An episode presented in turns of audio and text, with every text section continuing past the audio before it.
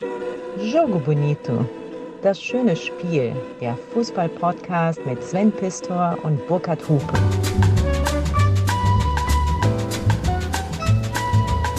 Sven? Ich lasse mir heute Zeit. Ja, Ja. zu Recht. Sven, wusstest du eigentlich, was in der Sprache der Schweizer Fußballreporter ein Höpperli-Mache bedeutet? Ich lasse mir schon wieder Zeit. Ja, ein Höpperli-Mache. Bolli. Ist das, wenn bei der Uhr Bei den der Fußballreportern Sekundenzeiger Oh. zu, zu weit springt, dann macht er ein Höpperli? gar nicht schlecht. Das bedeutet aber schlicht und ergreifend ein Bein stellen. Ein Höpperli-Mache. Ein Höpperli. Und wusstest du, was ein Krüsimüsi ist? In der Krüsimüsi? Äh, Das Hat das was mit deinem Frühstück heute Morgen zu Nein, tun? aber es war, es war, es war vom, also ich muss sagen, dass du hast jetzt die Überleitung, hast du gut liebe. Jugadores? Ja, Die Crema ist so ein bisschen weg, aber der Kaffee ist gut. der steht ja auch schon Ja, aber wir jetzt, also der Tisch sieht hier wieder aus. Mein Gott, ey. Willst du jetzt noch, Unterlagen? noch eine Krüsimüsi. Vermutung abgeben für das Krüsimüsi? Es schmeckt ein bisschen, bisschen deftig, aber auch süß. Wenn du weiter dir so viel Zeit lässt, weißt du, dass diese Folge 4 Stunden 23 Minuten dauern wird. Ja, Und du weißt auch, dass viele unserer Hörer uns auf ihren morgendlichen Joggingrunden hören. Und die müssen jetzt auf einmal dann 40 Minuten. nee, Marathontraining. 40, 40 Kilometer müssen die laufen. Ich habe auch wieder angefangen zu laufen. Ehrlich? Ich habe äh, Geschichten aus der Geschichte äh, jetzt abonniert. Mhm. Ein toller Podcast und habe da übrigens eingehört äh, über den Jodmangel in der Schweiz und dass die Leute bis in die 20er Jahre des 20. Jahrhunderts da einen Kropf hatten. ja. Toll, toller Podcast. So, ja, also äh, zurück zum Krüsimüsi. Oder Krüsimüsi. Das hat was mit Fußball zu tun, Wahrscheinlich bestimmt. Das. Dribbling. Nein, es ist die Rudelbildung. Oh, süß. Krüsimüsi. Aber ey, also äh, trotzdem ging es in der Schweiz ganz schön auf die Stäbe. Ja? Äh, Der Vater von Stefane Chapuisat, das war im Prinzip der Helmut Rahner der Schweiz. Der Winnie ja. Jones von den Alpen. Sozusagen. Ja. Der wirklich, ja, er hat das brutalste Foul in der Schweizer Fußballgeschichte. Aber wird das so deklariert tatsächlich? Ja, es ist Ja. das schlimmste Foul des Schweizer Fußballs an Lucien Favre. Darüber reden wir heute in Top Schwitz. Aber nicht nur darüber. Nein, und ich glaube, was wir am Anfang definitiv machen sollten, wir feiern ein Buch beide ab. Ne? Ich war im Urlaub in Mecklenburg-Vorpommern. Übrigens, Ja. mein Plan, ein Hecht zu fangen, ist gänzlich gescheitert. Ja. Also Fishing, ein Fishing Guide ist so sinnvoll wie ein Tennislehrer, wenn du kein Talent hast. Weil der kostet nur Geld und du stehst auf dem See und du fängst den scheiß Hecht nicht. Kann ich an dieser Stelle sagen, dass ich nicht frei von Schadenfreude bin. So ein Scheiß. Und gestern hatte ich einen Auftritt und da kam einer auf mich zu, er sei Vorsitzender äh, der deutschen Hechtvereinigung. Ja. Und die wollten irgendwie mir irgendwie mit Rat und Tat zur Seite stehen, dass ich endlich meinen 1 Meter Hecht fange. Ich habe es noch nicht geschafft. Ich habe im Urlaub aber genauso wie du auch dieses wunderbare Buch, das packen wir heute für euch in die Show Notes. Das Buch von Wolfgang Bortlik, Hopp Schwyz, erschienen bei Kiwi, gelesen und es war ein super Fußballbuch. Das- Ein, Me- ich kann es wirklich allen nur empfehlen, das Ding zu bestellen. Wurde, glaube ich, vor der Europameisterschaft in der Schweiz und Österreich geschrieben und ist da erschienen. Aber gerade die ersten 150 Seiten lesen sich fantastisch, oder? Ist wirklich ein tolles Buch, gibt es aktuell nicht mehr im Buchhandel zu kaufen, gibt es aber noch bei einschlägigen Antiquariaten, Ja. zum Beispiel bei ab-books.de, da kriegt ihr das für relativ Ist das kleines dein Geld. Privatantiquariat oder ja, was wurde immer? Ja, das ist sozusagen das, der, der Dachhändler. Oh, jetzt kommt schon die Absage, zack. Ja. Das war die längste Einleitung. Ja, weil du so lange brauchst, Sven. Achso, warte du? mal, ich muss den anderen Knopf drücken. Warte Ja. mal, den hier. So, siehste? Mann.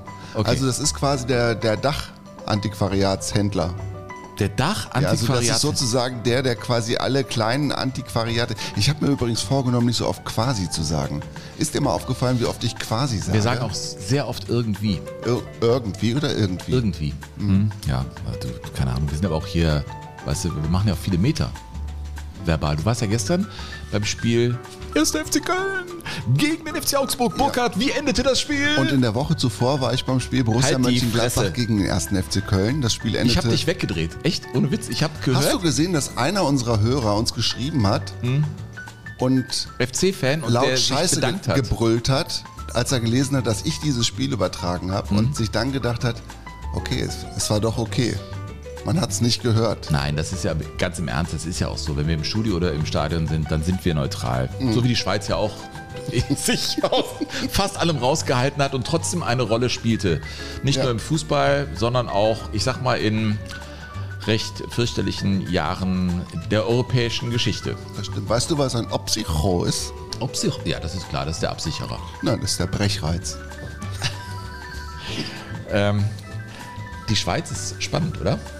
Ja, ich, äh, ich dachte mal, ich wüsste schon ein bisschen was über die Schweiz. Man hat ja auch so ein Grundgefühl gegenüber der Schweiz. Aber ich muss auch sagen, also wenn man nochmal so reinsteigt in die Geschichte des Fußballs in der Schweiz, man lernt doch ganz viele neue Facetten kennen, das stimmt. Äh, mein erster Berührungspunkt war, glaube ich, Aktenzeichen XY. Da gab es ja in Wien den Peter Niedetzky. Ja, Das war so einer, wo ich schon als Kind dachte, ein Hallodri, ne? mit dem kannst du um die Häuser ziehen, da hast du Spaß in Wien. Und dann saß der, der äh, Konrad Töns Ja. in Zürich. Ja. Und da dachte ich mir, okay, das ist also die Schweiz. Mhm. Weit gefehlt. Bei dem, was ich jetzt mittlerweile über die Schweiz weiß, ist, ist die Schweiz auch anders. Sie kann komplett eskalieren, aber sie ist natürlich auch manchmal so ein bisschen, wie er war. Ne? Konrad Töns. Man sagt, glaube ich, Konrad Töns. Konrad Töns. Ja. Ja, Sven, lass uns anfangen. Vielleicht mit einem kleinen Zitat aus dem Buch, ja. Oh. Willst du mal ähm, eine andere Musik spielen eigentlich? Wir müssen ja jetzt hier nicht ständig irgendwie am Strand rumspringen von Rio de Janeiro. Ja, gut. Übrigens bin ich gefragt worden, wo die Musik herkommt. Mhm. Ähm, die Mail wird noch geschrieben. Die musst du selber noch mal gucken, wo die Ja, herkommt. Musik, ich habe das auch, das war irgendwie vor, das ist ja, ist ja schon über ein Jahr her, Sven. Ja, absolut. Äh, aus den 50er Jahren. Wolltest du nicht ein eine andere Musik anspielen Zitat. jetzt? Wir haben keine andere Musik. Ich Doch, du die hast doch, du hast doch, den, ich habe doch einen Ländler mitgebracht. Ach, ein Ländler. Du meinst aus der Schweiz. Ja. So, schon viel besser, oder? Naja, da sitze ich doch auf der Alm. Und äh, jetzt kommt mein Zitat aus einem Buch mit dem Titel Betrachtungen zur Schweizer Gegenwart. Es ist bei uns gute Tradition, dass man unter keinen Umständen versucht, großer Begeisterung Ausdruck zu geben. Das geschieht einerseits aus einem schönen Schamgefühl, andererseits aus dem Bedürfnis nach Ausgleich heraus. So sind sie, die Schweizer. In einem Buch aus den 50er Jahren. Wusstest du eigentlich, Sven, was die Zaubermüsli sind? Du machst mich fertig. Nein. Zaubermüsli. Zaubermüsli. Nein. Das sind die Zaubermäuse. Die Zaubermüsli. Natürlich. Wir haben übrigens äh, ja angekündigt, dass wir heute unsere Folge Top Schwitz machen Ja. und bekamen ähm, Das war total Info, kreativ wieder, der Titel, finde ich. Naja, Hop Schwitz heißt übrigens das Buch Ja, von deshalb Wolfgang konnten, wir, deshalb konnten wir das nicht Wir so können nennen. nicht alles klauen vom Bortlik. Das ist richtig. Aber der, der muss eine coole Socke sein. Ja, der schreibt auf jeden Fall sehr, sehr cool. Ja, finde ich auch gut. Es war, es war richtig gehend Fußballliteratur. Mhm. Ähm, wir haben Mails bekommen aus der Schweiz. Wir freuen uns sehr, dass wir äh, im gesamten deutschsprachigen Raum gehört werden und auch weltweit. Das kriegen wir mit. Da gibt es ja Wahnsinnsstatistiken. Björn schreibt uns aus der Schweiz. Hallo ihr beiden. Lass es uns gleich zum Anfang auf den Punkt bringen. Ihr seid die absolut geilsten. Ihr könnt euch nicht vorstellen, wie sehr ich euren Podcast liebe, wie ein Hörer letzthin treffend sagte, Botox für die Fußballfalten. Ich freue mich auf jede Folge, wie ich mich damals als Teenager jeweils freitags auf die Bravo freute. Die rosa Seiten, Dr. Sommeralter, ey. Absolut. Komm, ey. Ja. Ihr seht, wir haben den gleichen Jahrgang. Ja? Mhm. Äh, zur Schweiz, ich muss zugeben, dass ich als FC Zürich Trikotsammler äh, eventuell nicht ganz neutral bin. Er hat 200 Trikots, schreibt er. ja? Aber ihr seid ja auch nicht neutral. Trotzdem hier der Versuch, einige Thementipps äh, mit einem Deutschland-Spin reinzubringen. Also hat er so Vorschläge gemacht, Ja. die wir auch aufgegriffen haben. Deutsche Coaches in der Schweiz, deutsche Spieler in der Schweiz und so. Aber wir versuchen heute nicht zu sehr durch die deutsche Brille auf die Schweiz zu schauen, Nein. sondern aus der Schweiz heraus im Prinzip das Land vorzustellen. Vielleicht mit einer deutschen Perspektive, aber wir haben versucht, die Schweiz kennenzulernen. Ja, aber danke, Björn. der FC Zürich spielt auf jeden Fall auch eine große Rolle heute. Keine zentrale, aber eine große Rolle. er schließt übrigens mit einfach äh, weitermachen. Bin übrigens auch ein Jogador Ehrensache. Äh, herzlichst Clubmitglied. äh, Björn. Ja, er ist sozusagen Clubmitglied. Ihr könnt uns ja unterstützen und das ist auch angelaufen. Und am Ende werde ich äh, namentlich allen natürlich äh, danken für die Unterstützung. Unsere IBAN ist in den Show Notes oder alles unter jogo-bonito.de. Da könnt ihr also in den Club der Jogadores eintreten und diesen Podcast, der viel Recherche erfordert, der unsere Arbeit ist, unterstützen. Freuen wir uns sehr drüber. Wusstest du, dass dieses Lied nie aufhört? Äh, Ich bin ja dafür zu haben. Hast du noch eine Mail? Ja, vom Rudi aus Rudi. der Schweiz. Hallo zusammen. Euer Podcast macht echt Spaß. Als Schweizer freue ich mich jetzt schon riesig auf die kommende Folge. Aber bitte versucht nicht, den Schweizer Dialekt zu imitieren. Ihr könnt nur verlieren. Ja. Herzliche Grüße aus Basel vom Rudi. Werde gleich nochmal eine kleine Spende für euren Podcast donaten. Super, das Geld geht jetzt von der Schweiz nach Deutschland.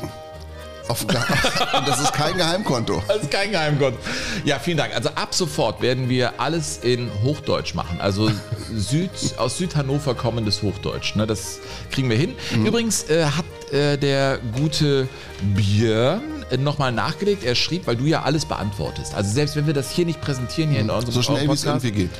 Du versuchst das immer dann äh, zu beantworten. Er schreibt dann nach deiner Antwort, lieber Sven, lieber Burkhardt, jetzt habe ich ihn definitiv, den Jogo Bonito Bug. Als wir gestern mit Freunden den ganzen Tag über Feld und Wiesen hier am schönen Bodensee unterwegs waren, habe ich permanent an guten Stories für euren Podcast rumstudiert. Nicht, dass ihr beiden meine Inputs wirklich braucht. Die Serien sind ja fantastisch, aber es macht einfach Spaß, sich Gedanken zu machen. Hier einige Vorschläge von ihm. Äh, der rauchende Coach. Ja, Trainer, rauchend auf der Trainerbank. Ich meine, da muss man, der Happel natürlich was machen. Äh, Gold Cesar Tonic, also. Schluckspechte im Fußball. Benchkeeper, also Keeper, die nie zum Einsatz kamen. Den Ey, finde ich gut. Björn ist, ja, finde ich auch. Also irgendwie auch ein Freak, muss man sagen. Über den Wolken, über kopfballstarke Spieler, kommt man natürlich direkt auf Horst Rubesch. Oder Fake News kurz vor Vertragabschluss, die größten nie realisierten Transfers in der Fußballgeschichte. Warum bin ich da wieder bei Erik Maxim Schuppomoting und dem weil Faxgerät? Es fehlte nur eine Minute, Sven. Jetzt fehlte nur eine Minute. Vielen Dank, Björn. Ja, super. Übrigens hat er in der Formel 1 gearbeitet seinerzeit und sagt, wir seien uns da wahrscheinlich mal über den Weg gelaufen. Ich habe ja auch ein paar Jahre für die ARD in der Formel 1 die Welt entdecken dürfen. Ähm, damit sind wir erstmal durch mit den ersten Reaktionen und Ich wäre jetzt, können doch jetzt für- mal die ich jetzt doch für eine andere Musik, muss ich Boah, sagen. Alter. Es gibt ja auch wirklich Lieder, wenn man versucht, so ein Land kennenzulernen, dann, ich grabe ja dann gerne auch in meinen persönlichen Musikarchiven. Und was soll ich sagen, Sven, ich bin fündig geworden. Ich habe ein Lied gefunden, Mhm. wo die Schweiz wirklich gut beschrieben und erklärt wird, so dass ich es auch verstehe.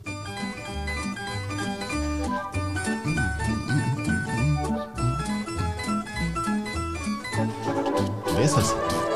Sommer Wer ist scheint das? Sonne, im Winter da schneit's. In der Schweiz, in? Schweiz, in Richtig. Ach. Die Mädchen, die sind von besonderem Reiz. In der Schweiz, in der, Der kam doch aus dem italienischsprachigen aus Teil, dem ne? Tessin, ja. Die Berge sind hoch und das Echo klingt weit. Emmental, Emmental, Emmental, Emmental. Macht das viel Freude, das alles hat seinen besonderen Reiz. In der Schweiz, in der Schweiz. Jodelt der auch? in der Schweiz. Gleich.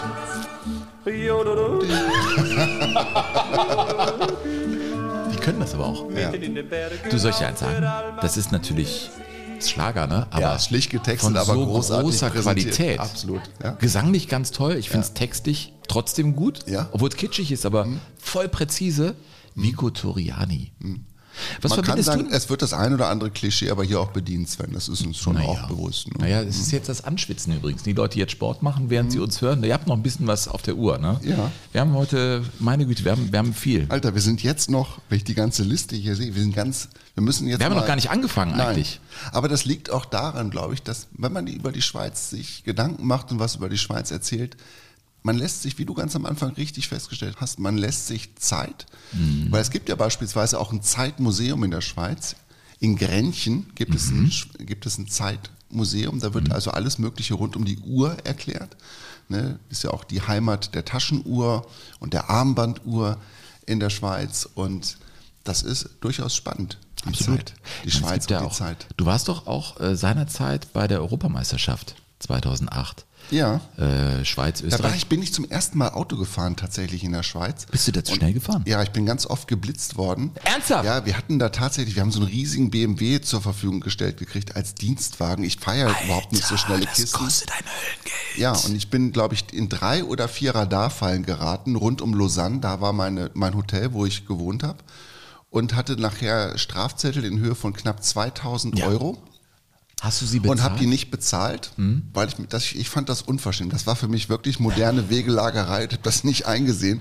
Und dann habe ich das nachgelesen im Internet. Man guckt ja dann, was kann da so passieren, was droht einem so. Und da gab es aber keinen. also du hast die Knollen nach Deutschland geschickt bekommen? Richtig, auch mit Anwalt. Nach dem Motto, Herr Hupe, Sie werden standrechtlich erschossen, wenn Sie genau, wieder in die Schweiz auch kommen? mit anwaltlicher ähm, Drohgebärde dahinter. Und habe es aber alles wegignoriert. Meine Frau ist schier wahnsinnig geworden. Ist jetzt aber auch verjährt? Also wenn du ich das so denke schon, das war 2000. Ich habe mal gelesen, dass es nach acht Jahren verjährt ist. Und ich habe jedes Mal, wenn ich nach Zürich musste, Ey, dünnes Eis. wenn ich Alter. nach Zürich musste, um da irgendwie wieder mit der FIFA und Fußballer des Jahres Ja. oder keine Ahnung was zu machen und bin jedes Mal aus dem Flughafen raus und war klatschnass geschwitzt. Das kannst du dir vorstellen. Bist du mit dem Reisepass deiner Frau irgendwie eingereist? Frau Hupe, ja, ähm, mhm. echt?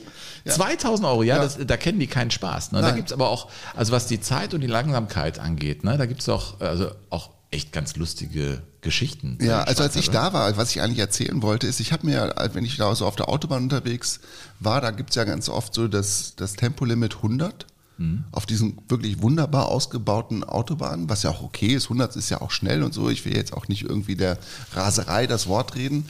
Aber man stellt sich ja dann schon so die Frage, wenn dir vor dir fährt beispielsweise der Herr Zwingli, ja, und der fährt 98 und dahinter fährt der Herr Rütli und der überlegt sich, dass er, weil er ja 99 fährt, jetzt den Herrn Zwingli überholen will. Absolut. Dann stellst du dir ja schon die Frage, nach wie vielen Stunden das zu Ende ist, dieses, dieses Überholmanöver. Ja, ja, definitiv. Ja, Ja. Ich habe es nicht beantwortet bekommen. Ich hab, bin immer irgendwann entnervt auf den Standstreifen, musste einfach atmen, tief atmen. Übrigens, äh, Burkhard, müssen wir äh, definitiv an dieser Stelle noch einmal dein Frühstück hochleben lassen. Oh.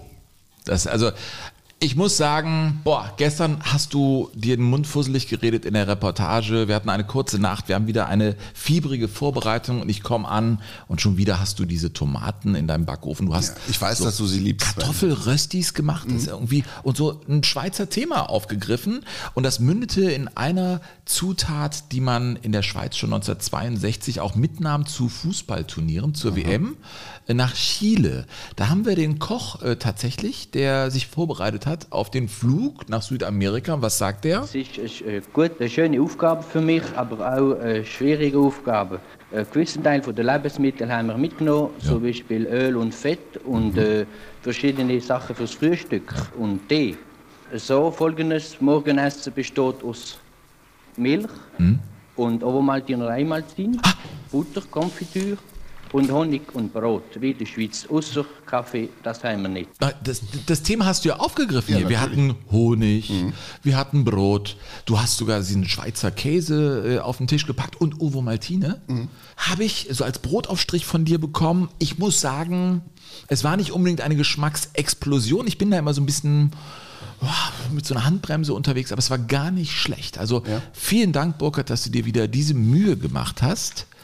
Und trotzdem habe ich fast schon wieder Hunger, weil es lange her ist und wir uns lange abgesprochen haben, wie wir heute diesen wilden Gaul hier bändigen können. Schweiz, boah, was für ein Thema. Sven, ich gebe wie immer in meinem Leben das Möglichste. Manchmal ist das ausreichend, manchmal eben nicht. Naja, geht, unsere Heute- Liebe geht mittlerweile auch durch den Magen, Burkhard. Heute habe ich Glück. Äh, Was mir ja aufgefallen ist und was ich toll fand bei der Lektüre von diesem Ja. Buch hier von Hopp Schwitz vom Wolfgang Bortlik, man kann das gar nicht oft genug hochleben lassen, Nein. War der Gedanke, dass die Schweiz sich in der Kunst der ehrenvollen Niederlage versteht. Die ehrenvolle Das, quasi, das, das hat mich total an die deutsche Eishockey-Nationalmannschaft erinnert. Da geht man als Reporter und irgendwie auch als Anhänger des deutschen Eishockeys auch immer in die großen Turniere und denkt sich, naja, Hauptsache am Ende irgendwie mit einem erhobenen Haupt wieder nach Hause kommen können. Was ist denn die ehrenvolle Niederlage? Du hast Zelebriert man alles da gegeben, den. du ja? hast den freundlichen Applaus, wenn du den Platz verlässt. Ja, aber es war ja nicht immer so. Also Nein, bevor wir jetzt, die Schweiz Ja. geht ja auch ganz anders. Es geht manchmal richtig auf die Stäbe, es wird eskalieren und sagen wir es, wie es ist. Ja, die Schweiz war auch mal Weltmeister. Los, Herr Vasquez! Pfeifen Sie ab und es ist passiert! Da hörst ist Weltmeister! Und jetzt, meine Damen und Herren, wir hören die Bilder, den Siegen der Schweizer Fußballnationalmannschaft. Ich werd verrückt. Die Schweiz Direkt. ist Weltmeister! Erklär mal, Burkhard. Ja, du Habe hast ich da ja- irgendwas verpasst? Du hast ja als Reporter nicht so furchtbar oft die Gelegenheit, in der Schweiz zu sagen, im Fußball, die Schweiz ist Welt. Es gab übrigens nur diesen einen Moment, es war die, wenn man heute oder früher hätte man gesagt, die B-Jugend-Weltmeisterschaft. Also Na ja, komm. Nicht, nicht die Junioren, sondern die Unterjunioren. Jetzt wirst du kleinlich. Ja, und aber in Nigeria, in Lagos, tatsächlich gegen Nigeria. Und da waren 65.000 Leute im Stadion. Und die haben gewonnen mit 1 zu 0. Torschütze des einzigen Schweizer Treffers im Finale Haris Seferovic. Ach, okay. Ja. das ist ja ein Ding. Ich meine, äh, die, die Schweizer waren übrigens auch inoffizieller Europameister. Äh, spoilern wir schon mal jetzt. ähm, Es ist lange, lange, lange her, aber man kann das wirklich äh, sagen. Einen anderen Eskalationsmoment habe ich selber erlebt in Herzogenaurach, als ich bei dieser Euro da saß und ich war Berichterstatter der deutschen Nationalmannschaft. Wir haben den Abend gemeinsam da, glaube ich, verbracht Jetzt und sahen dieses Spiel. War es vor zwei Jahren oder nee, letztes Jahr war das, ne? Die Euro 2021, die so nachgeholt wurde, Ja, da spielte Jahr. doch Mhm. die Schweiz gegen Frankreich im Achtelfinale. Ja. Und die Franzosen machen, ich glaube, durch Pogba das 3 zu 1. Und der steht da wirklich in so Feldherrenpose nach Motto, ja, Petit Suisse ist erlegt. Ich meine, so wird es ja immer genannt, ne? Petit Suisse, ne? Ja, absolut. Die kleinen Schweizer. Und was kam dann? Das 2 zu 3. Und Schön gespielt, Gavranovic! Gavranovic, mach ihn! ja, so nämlich. Gavranovic. Gavranovic! Ja. 3 zu 3! Ich flipp aus! So, denen platzt nämlich auch manchmal die Mütze, den Aber ist Schweizern. das nicht geil, Sven, dass der Fußball, egal wo er gefeiert wird, ne, wenn er Mhm. die, wenn er wirklich alle Emotionen wachkitzelt, dass alle durch die Decke gehen, egal ob es die Schweizer sind, egal ob es die Ungarn sind, egal ob es die Amerikaner sind, die Chinesen, die Japaner, Ja. alle stehen sie auf den Sitzen. Ich finde, ich, mich macht das jedes Mal total glücklich, auch wenn ich sowas höre. Werden wir später hören, auch 1938 flippen die Franzosen aus, wo die Schweizer gegen die Deutschen gewinnen. stimmt, ja. Und die Reportage, können wir schon mal jetzt sagen, ist schon extrem cool, Mhm. muss man sagen. Ähm, ja, dann gab es ja dieses Elfmeterschießen. Mhm. Äh, Jan Sommer auf der Linie. Ich ist ja der Torhüter von Borussia Mönchengladbach Ja, ja, an dieser Stelle ganz kurz Übrigens, angeschoben. Einer äh, der vielen Schweizer äh, Torhüter. Jörg Stiel war ja auch in Gladbach zum Beispiel. Mhm. Ein super ja. Typ. Super Typ. Äh, er also auf der Linie, Kilian Mbappé läuft an und was passiert im italienischsprachigen Teil der Schweiz? Ecco che parte Mbappé, la conclusione! La parata di Messi! E andiamo nei quarti di finale! Und was passiert im französischen Teil der Schweiz?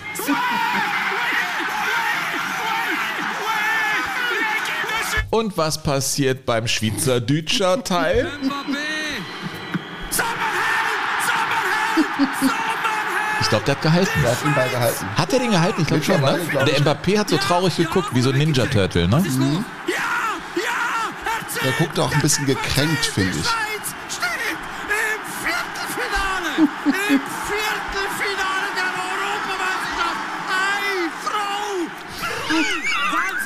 Wenn man sich mit der Schweizer Fußballgeschichte ist beschäftigt hat, ist das einfach ein ganz grandioser Moment. Ausgerechnet gegen Frankreich, gegen diesen Mbappé.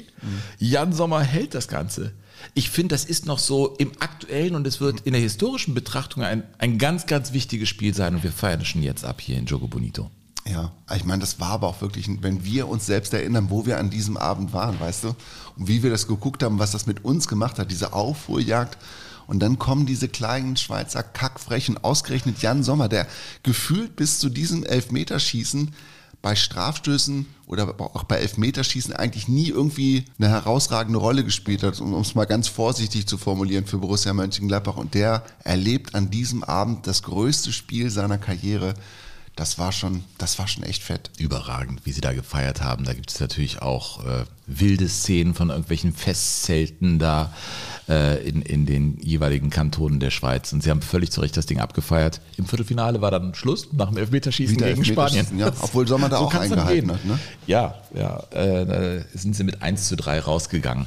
Aber das war äh, schon, finde ich, so die Schweiz, wie man sie, ja, mal gegen das Klischee, das so vorher herrscht, auch darstellen sollte. Ja. Ja. Es war ganz anders als 2008. Da sind sie ja mit Schimpf und Schande quasi vom, vom Feld ge, ge, gegangen mit Pfiffen und Buhrufen. Da kommen wir nachher noch zu. Und das hat mich sehr gefreut, weil einfach ich finde, dass die, die Schweiz auch zu Recht in den letzten Jahren immer mehr Wertschätzung genossen hat und gefunden hat und viele Nationalspieler ja auch mittlerweile bei europäischen Topclubs unter Vertrag stehen, zum Beispiel bei Borussia Mönchengladbach. Große Erfolgsgeschichte, die Du hast Secondos. protestiert, als ich europäischer Topclub gesagt habe. Ja, was, du, hör mal, da höre ich einfach, weißt du, das müssen die Schweizer auch machen. Einfach über Sachen manchmal weghören. Bist du jetzt wieder so, wo die eine Seite, du hast gesagt, welche Schwalbe war das? Die Nein, der Mauersegler. Der Ja, Mauersegler. nein, nein, ich bin, ich habe nur dreieinhalb Stunden geschlafen, weil ich wirklich mir einen Wecker gestellt Eine habe. Seite schläft jetzt noch von dir. Nein, nein, nein. Das, ein Kaffee macht das einfach unmöglich, Ja. jetzt zu schlafen. Ich wollte nur sagen, äh, dass natürlich auch die Nachwuchsförderung der Schweizer ab einem gewissen Zeitpunkt beispielhaft war und äh, davon profitieren sie einfach jetzt. Also das, das, sie waren ja in den 90er Jahren, Anfang der 90er oder Mitte der 90er ein Land, das fußballerisch in Scherben lag. Sie spielten eine WM-Quali 96. Im ersten Spiel verloren sie in Aserbaidschan mit 0 zu 1. Das musste er erstmal machen. Ja. Oder in der gleichen Quali mal 0 zu 5 gegen Norwegen verlieren, ist auch schon ein Brett. Da lagen sie am Boden und mittlerweile sind sie richtig gehend erfolgreich, weil sie auch eine große Integrationskampagne im Schweizer Fußball fahren. Das sind ja viele der Secondos, äh, der Zuwanderer, äh, Kinder, die da eine große Rolle spielen und sie haben da eine schlagkräftige Mannschaft geformt, hinter der sich auch die gesamte Nation vereint. Den, den Eindruck hat man schon, dass die Nationalmannschaft. Ja, findest ähnlich- du? Ja, das ist das, was ich, so auch ich rausgelesen habe aus skeptisch, dem. Sven. Also ich habe das ja jetzt auch schon oft, oft gehört und hab, man hat das ja bei den Franzosen 98 auch Mhm. erzählt, dass das auch so eine integrative Kraft gehabt hat, dass ein Sinne, den sie dann die Franzosen zum WM-Titel geführt hat. Man hat das von der Mannschaft 2006, ne, von der deutschen Mannschaft auch geglaubt.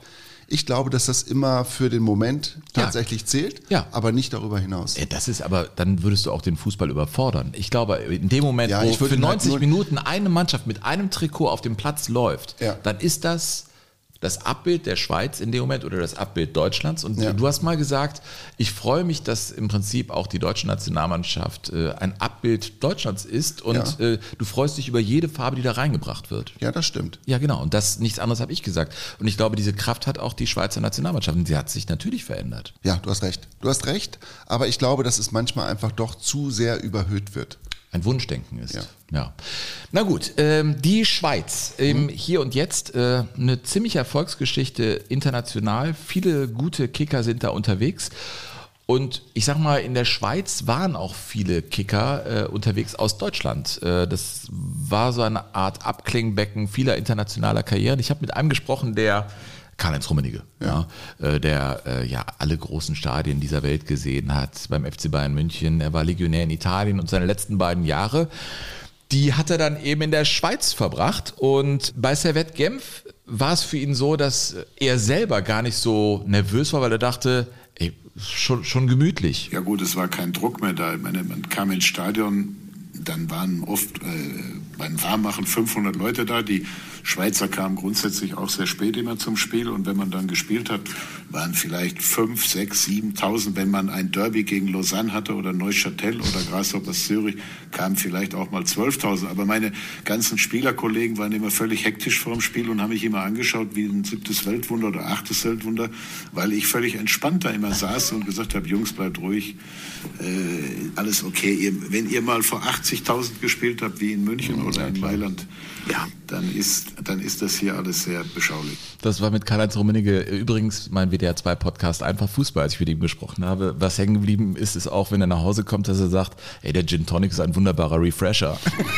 Abends Kalle Rummenigge. Ich find's schon geil. Es ist natürlich so, wenn du als Schweizer Fußballer dann mit Karl-Heinz Rummenigge da Ja. in der Kabine sitzt, denkst du so, ey, komm, das ist schon, das kann arrogant interpretiert werden, aber was soll er Kann, machen? mir kann das anders interpretiert werden, ehrlich gefragt. Ich weiß es gar nicht. Ja, auf jeden Fall, ja, der Rummenigge hat sich gesagt, was soll das? denn? Aber es war wohl echt so in den 80er Jahren, dass man da immer noch super Geld verdient hat in der Ja. Liga. Die war zwar nicht irgendwie richtig stark, ja, aber auch in den 70er Jahren wurde da richtig Kohle verdient. Und Karl-Heinz Rummenigge hat ja sein Geld in verschiedene Dinge angelegt. Zum Beispiel Uhren, Schweizer Uhren.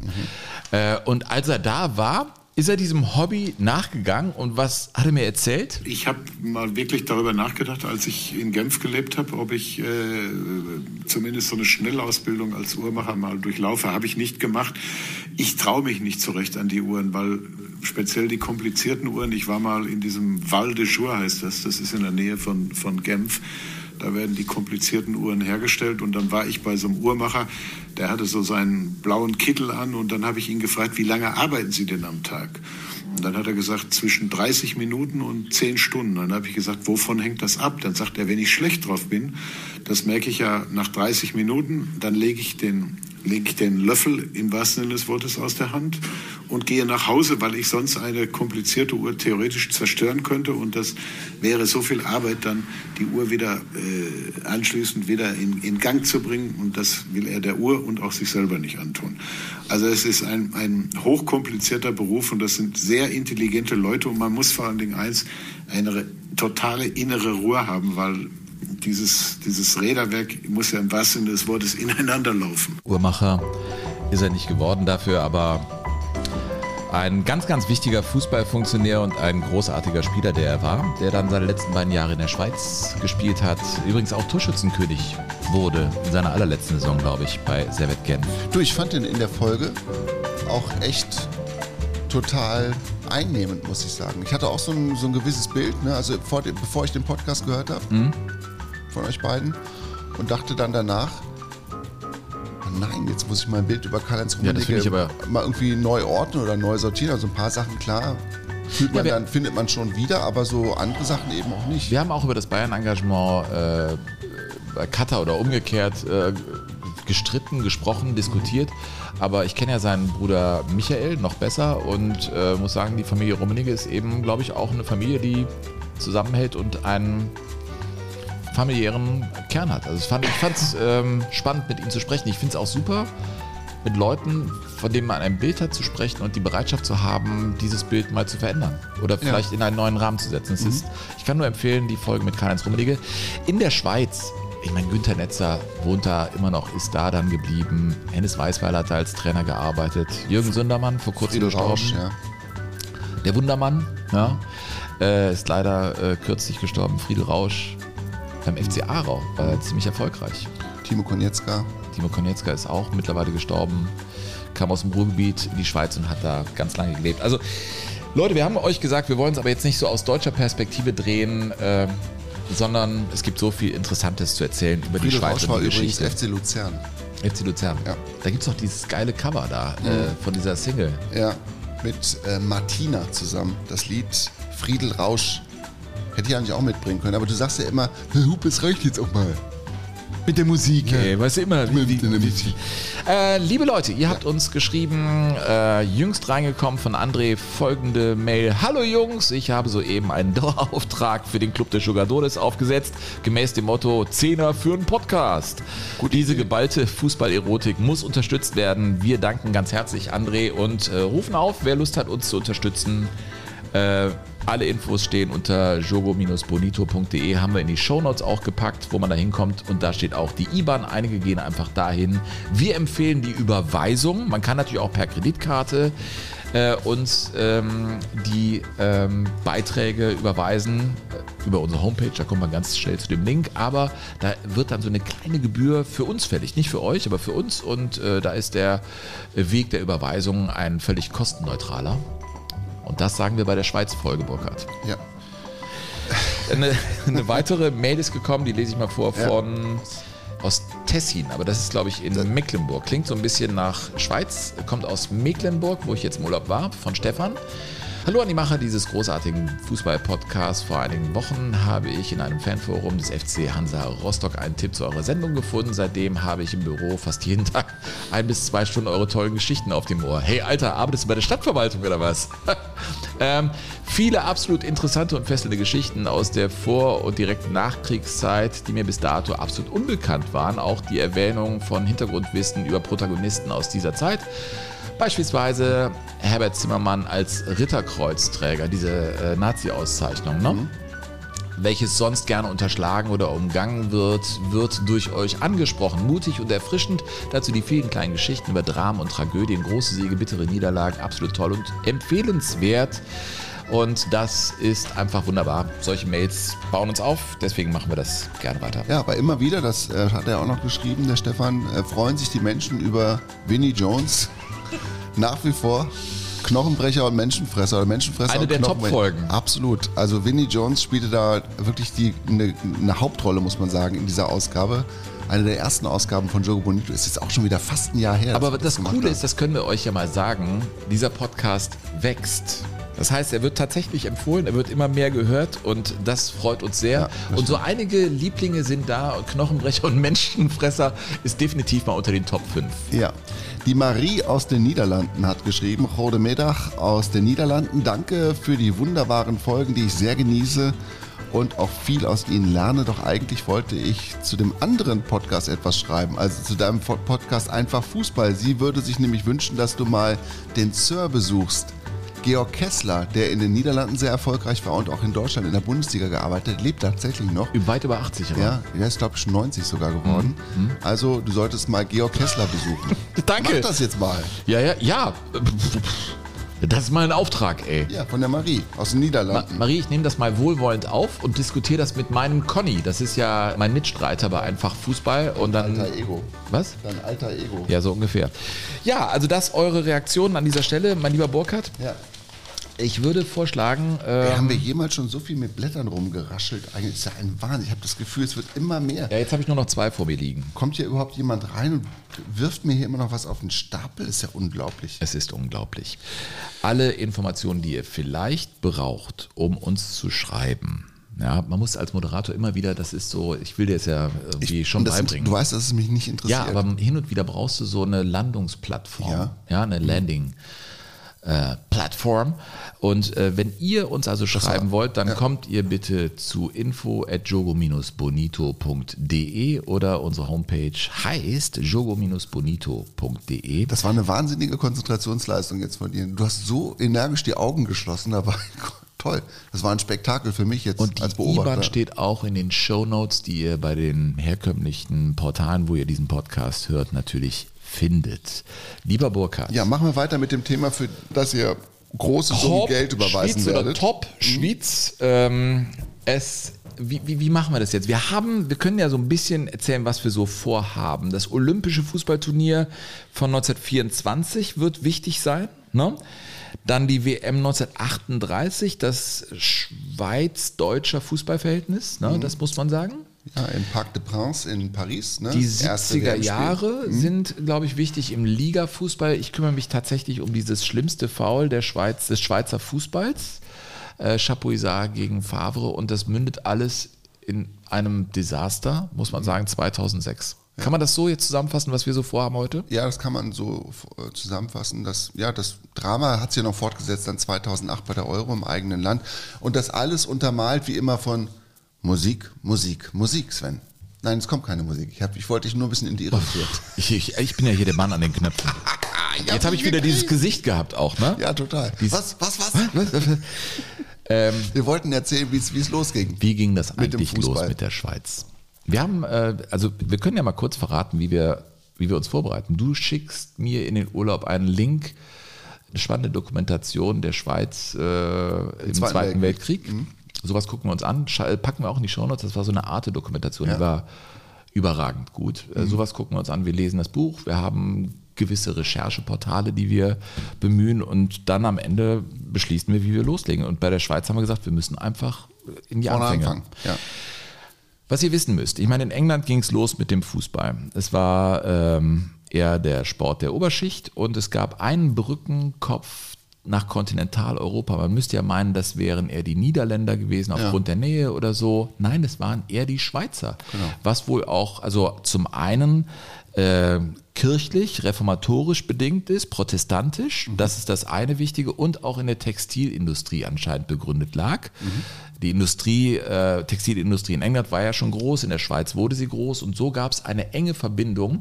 Und so kam dieser Sport auch aus England zunächst auch eher in die Schweiz und da ging es dann los mit Fußball. Man muss auch sagen, dass die Engländer sofort natürlich auch großen Gefallen am Land selbst gefunden haben, weil das natürlich also einfach eine Labsal für die, für die Seele gewesen ist. ne? Ich meine, du kommst, aus, wurden du gegründet. kommst aus diesem hochindustrialisierten England ne, nach der industriellen Revolution und findest dann Mhm. Hast keine grün- Luft mehr zum Atmen? Genau, findest dann, du läufst nur mit Tüchern vorm Gesicht rum und kannst dann wieder befreit atmen. Ja. Und das war natürlich ein Wunder für, für alle Sinne, als sie in die Schweiz kamen. Und dann haben viele Jungs aus besseren Verhältnissen, die dann eben auch auf höhere Schul Schulen geschickt worden sind in die, in die Schweiz, haben dann eben beschlossen, da zu bleiben.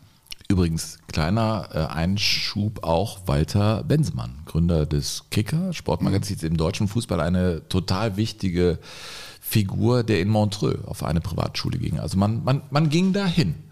Und da ging es dann los. Man spricht ja auch vom äh, Schutten oder vom Schutten. Ne? Vom, vom To Shoot. Mhm. Das kommt nämlich genau in Anlehnung ans äh, Shooten. Ne? Also das Fußballspiel in der Schweiz wird Schutten oder also Und der Schweizer Fußballspieler heißt übrigens immer noch der Schütteler. Der Schütteler, genau. Also seht es uns nach in der Schweiz. Wir werden es echt nicht versuchen, das äh, Doch, ich werde es, ich werde es versuchen. Schutten, Ich ja? werde es schon. Ich, der Schütteler. Aber andere Anglizismen haben auch immer Mhm. noch äh, eine, eine große Bedeutung. Man spricht ja vom Goal. Also man wundert sich ja, warum schreien die nicht Tor? Es ist das Goal in der Reportage bei den Schweizern. Genau. Ne? Wenn es eine Ecke gibt, ist es die Corner. Oder oder, Penalty. der, oder der Corner. Heißt es der Corner oder die Jetzt, Corner? jetzt ein Corner.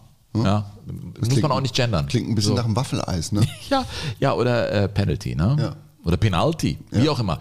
Also die, diese Anglizismen sind nach wie vor da vorhanden und sie sind Zeugen dieser Frühzeit. Und wenn wir jetzt auch mal auf die Vereinsnamen schauen, ja, dann sehen wir ja, dass äh, zum Beispiel so ein Verein wie Young Boys Bern in der Schweizer Liga rumkickt. Ne? Und wir reden jetzt von den 1870er, 1880er Jahren in der Schweiz. Also als die Vereinsgründungen in Deutschland nicht weit weg waren, aber eben noch nicht erfolgt sind. Ne, der erste Club, der Fußballclub Germania aus Berlin, kam dann erst in den späten 80er Jahren. Und da gab es eben schon die ersten Fußballspiele in der Naja, Schweiz. der FC St. Gallen war gegründet 1879 der älteste Festlandclub außerhalb äh, der, der englischen Insel. Also war das der älteste Club. Äh, Grasshoppers Zürich gegründet 1886. Da gibt es ja einen Streit, ob da die Grashüpfer gemeint sind oder tatsächlich die Spieler, die über den Rasen äh, laufen. Ich glaube ja eher an die Wie die Fußballspieler. Spieler, die bei den Rasen laufen. Ja, Grasshoppers, das sind also die Spieler, die über den Gras, äh, übers Gras hüpfen. Also nicht die, ich, ich glaube ja nicht, dass das Insekt gemeint ist. Du bist ja der Meinung, Grasshoppers Zürich, ne? Das, naja, aber das eine hat doch mit dem anderen zu tun. Der Grashüpfer ist sozusagen das Synonym für die Fußballer. Aber gemeint ist bei Grasshoppers Zürich der Fußballer und nicht, äh, nicht eben das, das Insekt. Ja. Aber spielt doch keine Rolle. Ich dachte immer, ich dachte als Kind, dass die meinen die Grashüpfer, aber das meinen die gar nicht, die meinen die Fußballer. Ja, Deswegen die, der. Grashüpfer an sich ist aber sozusagen das Leitmotiv für das Fußballspiel. Ja, Hupe, verstehst du es? Nein. Ja, die, ich, Ich glaube, vom verstehe FC Zürich, die Leute sagen ja immer, das sind die Grashüpfer. Ja, das, ja, das ist so despektierlich gemeint. Ja. ja. Also da gibt es eben einen Streit. Ja. Äh, Andere Vereine wurden auch gegründet. Also es ging relativ früh los in dieser Du Schweiz. weißt, dass wir wieder sehr viel Post kriegen. An dieser Stelle weiß ich schon, wir werden Wegen der Unschärfen? Ja. Jetzt die Grashopp. Könnt ihr uns das mal bitte aufklären? Ja, aber das hat ja selbst der Kollege Bortlik in seinem Buch, und der wird das knallhart recherchiert haben, Ja. nicht endgültig auflösen können. Ja, ich glaube, da eine- gibt es verschiedene Lesarten. Für mich war das eine Enttäuschung. Ja. Nein, das, dieses Buch ist einfach großartig. So, äh, wie machen wir weiter mit der Schweiz? Wir beschreiben sie vielleicht noch mal ein bisschen, weil es gibt ja noch einen anderen Fakt, der sehr interessant ist. Bei der FIFA-Gründung spielte die Schweiz eines der Gründungsmitglieder, übrigens auch der FC Madrid, ja, von sieben Mit, also, äh, Mitgliedern, die die FIFA gegründet haben, war die Schweiz dabei, waren die Niederländer dabei und, und, und. Und der FC Madrid habe ich bis heute nie verstanden. Ja. Der FC Madrid? Ja, der FC Madrid ist ein Gründungsmitglied der FIFA. Das müssen wir in einer, in einer wir müssen mal eine FIFA-Folge machen, das ist ja ganz klar. Jetzt wirst du aber echt abgefahren. hier. Aber die Schweiz war eben schon früh mit dabei und war auch immer international. Also ne, England, Schweiz und Schweiz, Europa. Also von der Schweiz aus ging auch eine Fußballbotschaft raus. Man organisierte sich in Verbänden. Die FIFA ist nicht umsonst in der Schweiz angesiedelt. In der Schweiz, die war äh, damals recht fortschrittlich, waren auch verschiedene Verbände und Institutionen angesiedelt. Äh, Das internationale äh, Völkerrecht äh, fand sich dort wieder. Ähm, Das In internationale Schweiz, Rote Kreuz und so. Schweiz, in Ja, der Schweiz, ja. weil man eben, genau, gesagt hat, okay, lasst uns hier eben die Leute haben und so haben wir auch einen Einfluss auf das, was in der Welt passiert. Das ist äh, traditionell so in der Schweiz gewesen. Hm. Weißt du, welche Nummer ich am coolsten fand in der Frühgeschichte des Fußballs in der Schweiz? Nein? Die hatten ja so wie andere Nationen auch große Probleme, eine Nationalmannschaft zu formen. Das Problem gab es ja in Deutschland auch. Der Länderspielbetrieb hat ja erst so in den 1907, 1908, 1909 so begonnen, also regelmäßig ausgeführt zu werden. Das war in der Schweiz auch so und die Nationalmannschaft war deshalb ein Problem, weil keiner den richtigen Überblick hatte. Es gab also auch keinen Nationaltrainer, den gab es einfach damals nicht. Und äh, in Deutschland haben das ja dann die Fußballprovinzfürsten sozusagen untereinander ausklamüsert. Der Torhüter kommt aus Hamburg, der linke Läufer aus Berlin, der rechte kommt aus Karlsruhe und so weiter. Und in der Schweiz hat man sich gedacht, wir stellen uns da ein bisschen schlauer an. Und bei uns, wer sieht die meisten Spiele? Wer sieht die meisten Spieler? Die Schiedsrichter. Und die Schiedsrichter haben sich dann zusammengeschlossen und die Schiedsrichter haben dann quasi die Nationalmannschaft aufgestellt. Nein, echt? So. Ah, das ist ja interessant. Ja. Das ist ja wirklich sehr interessant. Das ging über viele Jahre hinweg so. Bis Ja, in die Wahnsinn. 20er hinein. Und dann hatten sie, glaube ich, einen Engländer, der die Nationalmannschaft übernommen hat. Eins muss man sagen, dass die äh, Schweiz schon, äh, ich habe gesagt, recht fortschrittlich unterwegs war, äh, auch in der Entwicklung des Landes. Es gab relativ früh, ein, selbst in den Bergen, ein Bahnnetz, das es zum Beispiel Servette Genf ermöglichte, in den Frühjahren des Fußballs an einem Tag nach Turin zu fahren, gegen Juventus zu spielen, 1 zu 0 zu gewinnen, das Museum zu besuchen, das ist tatsächlich so, und am gleichen Tag auch wieder mit der Bahn zurückzufahren. Und das ist, ja, wenn, wenn Fortschritt sich in etwas manifestiert, dann darin. Also sie waren immer schon relativ früh international unterwegs. Und ein gutes Beispiel dafür ist ja eigentlich die ganz spannende Geschichte von Hans Gamper, oder? Ja, eigentlich ja Juan Gamper. Also Hans Gamper. Als Hans ging's los. Als Hans ging's los, war ein Kaufmannssohn Mhm. und der sich ähm, dann aber auch relativ schnell außerhalb der Schweiz bewegt hat und sehr international schon erzogen wurde, dafür, dass wir uns hier Ende des 19. Jahrhunderts aber der war. Fußballer, ne? Der Er war Fußballer, in Zürich, war, war war ein großer, Fan. großer Sportler, aber sollte eben auch einen kaufmännischen Weg einschlagen von zu Hause, weil da waren sie natürlich noch weit weg vom Profifußball damals. Fan des FC Basel. Das Fan ist des FC Basel, noch wichtig. Zürich auch gespielt und so weiter. Also war schon auch eine der markanten Figuren in der Gründungsphase des Schweizer Fußballs. Dieser Hans, später Juan Gamper. Und der sollte dann, ich meine, sein Vater hätte ihn dann nach Nordafrika geschickt, nach Marokko. Und dann musste er Zwischenstation in Barcelona machen. Und hat sich bei dieser Zwischenstation in die Stadt Barcelona verliebt, muss man sagen, und ist dann da geblieben, in Barcelona und hat dann da so seine, seine beruflichen Anker ausgeworfen und hat dann auch Erfolg gehabt und wollte aber weiter Fußball spielen und fand aber keinen Club und hatte mittlerweile aber auch schon eine Zeitung gegründet und hat dann in dieser Zeitung eine Anzeige geschaltet und nach Fußball interessierten Jungs quasi gefragt, die sich mit ihm treffen wollen zum Kicken. Los Deportes hieß Los die Deportes Zeitung. hieß die Zeitung, genau. Und dann haben die sich mit sieben Leuten in einer, in einer Gymnastikhalle getroffen, irgendwo in Barcelona, und haben den FC Barcelona aus der Taufe geholt. Die Anzeige übersetzt lautete, Senior Gamper möchte Fußballspiele organisieren. Interessenten werden gebeten, sich bei der Redaktion zu melden. Ja. Ist das nicht cool? Du Das ist die Gründungsanzeige Du fährst des nach- FC Barcelona. Barcelona, gründest eine Zeitung, schaltest diese Anzeige und dann melden sich auch Leute, andere Schweizer, Engländer, aber auch natürlich Katalanen. Ne? Äh, Und dann wird der FC Barcelona gegründet. Es ist ja kein Zufall, dass der dann diese Farben hat, die er hat, mit dem Blauen und dem Rot. Ja, ja das ist ja so ein Bordeaux-Rot, ne? glaube ich. Das sind halt die Vereinsfarben vom FC Basel. Also nicht Basel hat nachgemacht beim FC Barcelona, Umgekehrt. sondern umgekehrt, liebe Leute. Hans Juan Gamper. Ja, er hat sich dann später Schweizer. Juan genannt, weil er sich quasi assimilieren wollte mit der Stadt, mit den Menschen in der Stadt. Und er hat zum Glück auch Nachkommen, unter anderem seine Enkelin Emma Gamper, die spricht ein herrliches Schweizerdeutsch, da muss man sehr genau zuhören, um das zu verstehen. Und die hat sich aber mal in einem Interview mit einem Schweizer Fernsehsender über ihren sportverrückten Opa geäußert. Er hat nicht einfach im Geschäftsleben eintreten ohne Sport. Und natürlich hat er den Sport äh, gegründet, äh, weitergemacht in Barcelona, hat keinen richtigen Fußballspielclub gefunden und dann hat er ihn einen gegründet. Ja, also er hat es nochmal erzählt, ne? er wollte zwar irgendwie im Be- im Beruf Fuß fassen, aber nicht ohne den Sport, hat keinen Club gefunden, hat er seinen eigenen Club gegründet. Und man muss sagen, dass die ersten Jahre des FC Barcelona schon struppig gewesen sind nach, dem, nach der Gründung. Also da ging es hoch und runter und der sportliche Erfolg ist da relativ lang ausgeblieben. Und dann gab es urplötzlich auch keinen Präsidenten mehr. Und dann hat Juan Gamper halt gesagt, okay, ich mache das und mit all seinen Verbindungen, die er dann mittlerweile schon hat, hat er den FC Barcelona auf gesunde Füße gestellt und da hat sich die Emma Gamper natürlich auch mit beschäftigt, die Enkelin, und hat herausgefunden, dass es ohne ihren Opa vermutlich den FC Barcelona in den 20er Jahren schon nicht mehr gegeben hätte. Er ist Präsident geworden, wenn der FC Barcelona in Schwierigkeiten eingetreten ist.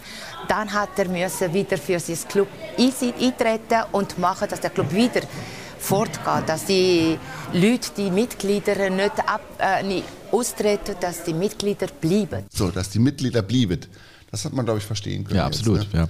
Und dann gab es aber 1925 einen ziemlich heftigen Eklat. Es gab ja immer schon das Problem der Katalanen und der Spanier, also der Krone in Madrid und dem Unabhängigkeitsstreben der Mhm. Ja, Katalanen in Barcelona. Gab es in den 20ern auch ausgeprägt. Und es gab ähm, aber damals natürlich keine ausgeprägte Demokratie. Das heißt, Madrid hat quasi den Kurs vorgegeben und dann kam es deshalb zum Eklat, weil bei einem Heimspiel des FC Barcelona die katalanische Hymne gesungen wurde. Und das war natürlich ein Schlag ins Gesicht für alle ähm, Royalen in Madrid. Es kam raus und Gamper wurde dafür verantwortlich gemacht, musste zurücktreten als Präsident und hat dann kein Amt mehr gehabt und kurze Zeit später hat er dann in der Weltwirtschaftskrise auch sein ganzes Vermögen verloren und war so verzweifelt, er hatte keinen Sport mehr, hatte keinen Club mehr und er hatte kein Geld mehr und er hat sich dann 1930 erschossen. Boah. Ich schaue ja bei solchen Menschen auch immer in die Spielstatistiken und habe festgestellt, dass er in 48 Spielen für den FC Barcelona 100 Tore geschossen hat. Auch als Spieler aktiv für den FC Barcelona. Ich habe das wirklich nicht auf dem Schirm gehabt, bevor ich mich irgendwie damit beschäftigt habe jetzt. Also das ist eine so Weißt was ich- interessante Geschichte, finde ich, von diesem Hans Gamper. Ja, finde ich, ich finde es auch total spannend. Und was mir in dem Zusammenhang auch unter die Nase gehalten wurde, war quasi die Tatsache, dass es ja in Barcelona noch den zweiten Club gibt, Espanyol, der dann auch gegründet worden ist und der aber der komplette Gegenentwurf zum FC Barcelona ist. Espanyol Barcelona hat sich traditionell immer an Madrid orientiert, an der Hauptstadt orientiert, also, also quasi königstreue Spanier in seinen Reihen aufgenommen und keine Katalanen. Und deshalb ist der Espanyol Barcelona bis heute einfach sau unbeliebt in der Stadt. Ich habe mich immer gefragt, woran das liegt, habe das nicht so richtig kapiert, aber jetzt weiß ich es. Ja, absolut. Es gibt aber auch andere Schweizer, die auszogen, äh, um, ich sag mal, die Schweizer Fahne an anderen Stellen in Europa in den Boden zu rammen. Ich fand interessant die Tatsache, dass eine Mannschaft, wenn man schaut in die äh, Meisterliste im französischen Fußball, stellt man fest, dass 1911 und 1913 eine Mannschaft Meister wurde, die Helvetia Marseille hieß. Ja, also ne, Helvetia, ne, von, von, also es ist ja die Schweiz. Äh, Das waren Schweizer Immigranten, die Mhm. diese Mannschaft gegründet haben. Oder auch einige Vereine gehen auf Schweizer zurück im italienischen Fußball. Der FC Bari auf einen Getreidehändler, der da äh, ja wirklich äh, anlandete und den FC Bari gegründet hat. Oder viele Schweizer sind an der Gründung von Inter Mailand beteiligt. Also das, das ist ja schon ein Ding. Es fällt ja schon auf, wie, ich sag mal, verwoben die Schweizer Fußballgeschichte international ist. Nicht nur, wenn wir über die FIFA oder die UEFA reden. Ja? Das, das finde ich schon äh, ziemlich bemerkenswert. Äh, wir sind noch in der frühen Phase des Schweizer Fußballs und arbeiten uns, glaube ich, jetzt Richtung Olympisches Fußballturnier 24. Das war so ein erster 1924. 1924, genau, ja stimmt. Ähm, Das war so ein erster richtig großer Erfolg, muss man sagen. Äh, In den Jahren davor, also ich sag mal vor dem Ersten Weltkrieg, war der Schweizer Fußball in den Kinderschuhen und äh, wir haben schon diese Verbindung von England und der Schweiz äh, hergestellt und natürlich gab es da Ländervergleiche und die Engländer waren zu Beginn des 20. Jahrhunderts drückend überlegen. Die Schweizer wurden jedes Mal weggefädelt. Ähm, in London spielten sie einmal und sie verloren und in der Presse äh, Englands war zu lesen, ich übersetze und zitiere aus dem Buch von Wolfgang Bortlik, eine nette, sympathische Mannschaft waren die Schweizer. Und obwohl sie mit 6 zu 1 geschlagen wurden, so sind sie in allen Ehren unterlegen. Wahrlich, ihr Fußball ist wie ihr Land, uneben und oft zerfahren. Aber die Grundlage des Spiels ist da und wird sich in den kommenden Jahren zu etwas wirklich Gutem entwickeln. Das also das Urteil der Engländer, das wohlwollende Urteil nach einem 6 zu 1 Sieg. Dazwischen, also diesem äh, Olympischen Fußballturnier 24 und diesem Spiel lag noch der Erste Weltkrieg. Der hat eine tiefe Furche in den Schweizer Fußball gezogen, Burkhard. stimmt. also auch landwirtschaftlicher Art, muss man sagen. Ja, weil man einfach nicht genügend Nutzfläche hatte für den Ackerbau, muss man sagen. Naja, oder man hatte sie und man sah mit Argwohn, dass die Fußballer eben ihre Plätze haben. Also Ja. Man kann sich das gar nicht vorstellen. Wenn man sich die ganzen grünen Wiesen vorstellt in der Schweiz, glaubt man ja nicht, dass sie wirklich die Fußballplätze brauchten, um Kartoffeln anzubauen. Es wurde den Fußballvereinen, die jung gegründet waren, die waren ja alle 20, 30 Jahre alt. Das Ja. ist so wie, was weiß ich, zurzeit Baseballvereine in Deutschland oder so. Also Mhm. es war alles noch in den Kinderschuhen. Und dann wird gesagt, Leute, macht eure Plätze zu, wir müssen da jetzt Rüben anbauen oder Kartoffeln. Wir müssen was zu beißen haben im Weltkrieg. Und so wurden ganz viele Plätze geschlossen. ja, das war also die Regel, das war nicht die Ausnahme. Ja. So, im Zweiten Weltkrieg übrigens nicht. Da haben sie äh, weiterspielen lassen, aber da kommen wir später zu. Also da, da war der Schweizer Fußball wirklich in einer problematischen Lage, aber in den 20er Jahren tat sich etwas. Und dann kam dieses olympische Fußballturnier. Und es gab ja auch in der Zeit viele deutsch-schweizerische Vergleiche, ne? Länder, Länderspiele. Ja, zum Beispiel das erste Länderspiel nach dem Krieg war dann auch wieder, also das erste deutsche Länderspiel war auch wieder gegen die Schweiz, wie ja auch nach dem Zweiten Weltkrieg war auch die Schweiz der Gegner. Und das klingt immer so harmlos, ne? Ja, und die Schweiz hat dann wieder gegen Deutschland gespielt. Und was sich so im Laufe der Recherche jetzt zu dieser Folge herausgestellt hat, ist, dass es innerhalb des Schweizer Fußballverbandes auch große oder größte Verwerfungen gegeben hat, was den Gegner anging. Also das war jetzt nicht unumstritten gegen Deutschland nach Kommst dem du jetzt ersten zum Röstigraben? ich komme jetzt zum Röstigraben. Zum Röstigraben? Den Begriff beispielsweise kannte ich auch gar nicht. Nee. Der Röstigraben. Was ist übrigens, müssen wir erklären, was ist der Röstigraben? Sage ich jetzt mal allen, die in Österreich zuhören, in der Welt zuhören oder auch in Deutschland, was ist der Röstigraben, Burkhard? Der Röstigraben ist im Prinzip die Grenze zwischen der französischsprachigen Schweiz, dem sogenannten Welschen, Mhm. und der deutschsprachigen Schweiz. Das ist der Röstigraben, weil man in der deutschsprachigen Schweiz Röstis isst und in der französischsprachigen Schweiz eher nicht. Einfach erklärt, äh, Nazi-Zeit wurde im welschen Teil Deutschland als Gegner ganz anders gesehen als im schweizerdütschen Teil. Das also ist das ist ein richtig, ganz ja. einfaches Beispiel jetzt mal für diesen Röstigraben. Den gab es immer schon, den gibt es heute noch. Ne? Das ist sozusagen die, das ähm, Synonym für einen großen, sehr elementaren kulturellen Unterschied in der Schweiz. Mentalitätsgraben. Ja, so kann man es, glaube ich, ganz gut Okay, formulieren. also das ist der Röstigraben. Ja, und dann äh, wo, hat man sich aber überwunden und hat dann bei, in der deutschsprachigen Schweiz gesagt, es ist uns egal, was ihr Welschen wollt. Wir spielen jetzt gegen die Deutschen. Das haben sie nach dem Ersten Weltkrieg gemacht und nach dem Zweiten auch. Und trotzdem haben sie sich immer wieder zusammengerauft, das muss man auch sagen. Also das, da gab es viele wirklich sehr fundamentale Krisen. Und dann haben auch die, die einzelnen Eidgenossenschaften so, sozusagen ähm, gesagt, dann gründen wir halt unsere eigene Fußballnationalmannschaft. Soweit ist es dann nie gekommen. Aber diese Mehrsprachigkeit, die ja auch eine Vielfalt der Kulturen bedeutet, hat in der Schweiz, glaube ich, einfach über die Jahrzehnte immer eine ganz prägende Rolle gespielt. Also sind diese beiden, weil wir eben noch die italienischsprachige Schweiz hatten, also die habe ich jetzt in, in diesem Buch und auch sonst in meinen Recherchen nicht als großen Faktor dem Nee. Ganzen gefunden, sondern es ist vor allem diese schweizerdeutsche Ja. und, und diese welsche äh, Welt, die, die da eben ja, uneins ist. ganz, sind. So, und jetzt müssen wir uns vorstellen, Olympische Spiele 1924 in Paris. Es gibt noch keine Fußball-Weltmeisterschaften. Es ist, sagen wir mal, international das Größte, was du hast in der Zeit. Es sind die Olympischen Spiele. Die FIFA ist erst noch gegründet, die erste Weltmeisterschaft will erst noch gespielt werden und die Schweizer sind mit dabei. Und es ist ja so witzig, dass sie da mit einem Trainerteam angereist sind. Die hatten ja drei Nationaltrainer von drei Vereinen. Da war Teddy Duckworth, glaube ich, von Genf, Jimmy Hogan von den Young Boys Bern, also das sind jetzt natürlich englischsprachige Namen, ne? und äh, Dori äh, Kirschner von den Grasshoppers Zürich. Also drei die mit der Mannschaft da zu diesem olympischen Fußballturnier anreisen. Und auf dem Weg dahin gab es einige Siege und der Schweizer Fußball war im Aufwind. Sie hatten 3 zu 0 gegen Frankreich gewonnen, 2 zu 0 gegen Dänemark, 4 zu 2 gegen Ungarn. Die Vorbereitung lief und trotzdem, vielleicht war das so ein bisschen typisch äh, Schweizer Bescheidenheit, trotzdem fuhr die Mannschaft, es waren 17 Spieler, mit einem 10-Tage-Ticket von der Schweiz rüber nach Paris zu den Olympischen Spielen, weil man der Mannschaft nicht zutraute, sehr lange bei diesem Turnier dabei zu sein. Man musste nachlösen später, aber sie fuhren erstmal mit wirklich ganz, ganz dünnen Geldbeuteln äh, darüber nach Paris. Ja, und kamen auf einmal ins Finale, ins Endspiel gegen Uruguay. Ja, und auf dem Weg dahin, was haben die denn da für Spiele gehabt? Ja, zum Beispiel gegen Litauen haben sie 9 zu 0 gewonnen, aber auch deshalb, weil die litauische Nationalmannschaft, so war das eben, Eine Bahnanreise aus Litauen hatte die 52 Stunden Werte und dann mussten die ziemlich schnell spielen. Die waren völlig platt und die Schweizer konnten 9 zu 0 bei diesem olympischen Fußballturnier. 52 Stunden? Ja, 52 Stunden sind wir mit der, mit der Bahn gefahren. Dann haben sie äh, gegen die Tschechoslowakei mit 1 zu 0 in einem Wiederholungsspiel gewonnen.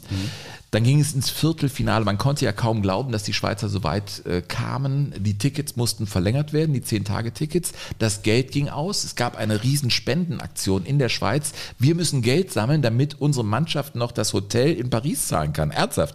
Da kamen 6000 Franken zusammen und so hatte man wieder ein Budget für die Schweizer Nationalmannschaft und sie konnte weiterspielen. Ja.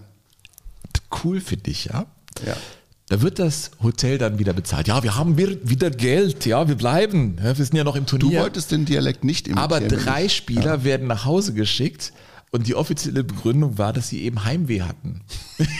ich finde so großartig. Einfach, ja, ich kann, ich muss nach Hause. Ja, gut, dann haben sie die eben wieder in den Zug gesetzt. So waren es eben nur noch 14 Spieler und äh, die spielten dann im Halbfinale gegen Schweden. Sie gewannen mit 2 zu 0 und in der Schweiz wurde man richtig gehend euphorisch. Der Präsident äußerte sich da auch äh, in den Zeitungen, in Radiointerviews, äh, dass, dass er eben diese Mannschaft abfeierte. Fußball war ja immer noch in, in den Kinderschuhen. Ja, und dann ging es tatsächlich ins Finale in Paris gegen Uruguay. Und ich meine, Uruguay, das ist ja dein, dein Steckenpferd. Ja, muss, wir müssen, also diese WM äh, 1930 müssen wir ja irgendwann als, als Thema Werden machen, so wie machen, wir die äh, schon abgefeiert haben. Da, ich kann sagen, hatte die Schweiz keine Chance.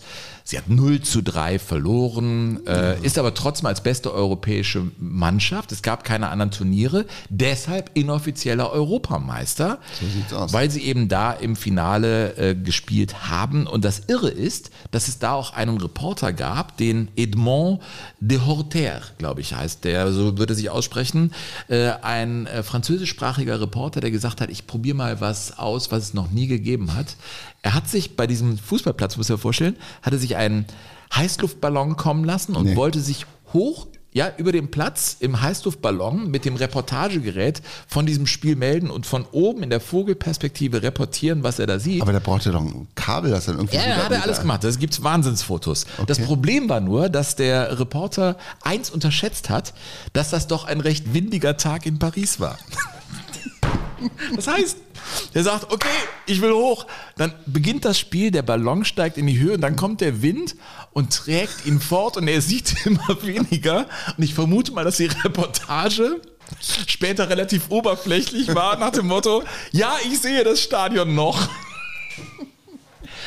Ey, so war Fußball früher. Herrlich. Ich finde das einfach Die großartig. Episode habe ich ja noch nie gehört. Ja, ja, das waren die ersten Gehversuche, sowas zu übertragen. Ich meine, Großartig, ja, ja. Ich wollte gerade sagen, da ist man reiche mir einen Ballon. Und Da, dann, ging- da ging das ja wirklich gerade erst los, ne? ja, stell dir vor, du stehst da oben und der Wind weht dich in alle Richtungen. Ja, also da war ein Anfang gemacht mit den äh, Schweizern, die halt inoffizielle Europameister waren und die Mannschaft wurde zu Recht abgefeiert und da gab es ja tolle Spieler. Ja. Zum Beispiel den Paul Sturzi Sturznegger, der äh, Sturzi. beim Sturzi, der übrigens in Rosario in Argentinien geboren wurde, äh, aber das war ein Kind von Schweizer Auswanderern und er ist dann zurückgekehrt, hat beim FC Zürich gespielt. Er schoss insgesamt fünf Tore in diesem Turnier, musste aber ab dem Halbfinale auf der Bank Platz nehmen als Schweizdütscher. Ja, äh, und Stichwort Röstigraben. In den letzten beiden Spielen spielte dann äh, Robert Pache von Servette Genf, also jenseits des Röstigrabens, ein Welcher. Robert Pasch. Ja, Robert Pasch. Und das war da schon ein großes Thema, aber schlussendlich ist das als großer Erfolg im Schweizer Fußball äh, zu verbuchen, dieses olympische Fußballturnier von 1924. Einer der wirklich, wirklichen ähm, Topstars in der Schweizer Mannschaft war ja auch Max Abeglen, Mhm. ne? Der auch auf den Spitznamen Xam hörte. Der auch übrigens überragend gespielt hat bei diesem Turnier. Ja, der hat auch gut getroffen Ja. und der war ja einer von drei Abeglens. Und dieser Max Abeglen, der ist sozusagen der, wie soll man das sagen, also der, ohne den würde es Xamax Neuchâtel nicht geben, den Verein aus der Schweiz, weil der ist quasi nach dem berühmten Sohn der Stadt, Neuenburg ist ja sozusagen die Übersetzung von Neuchâtel.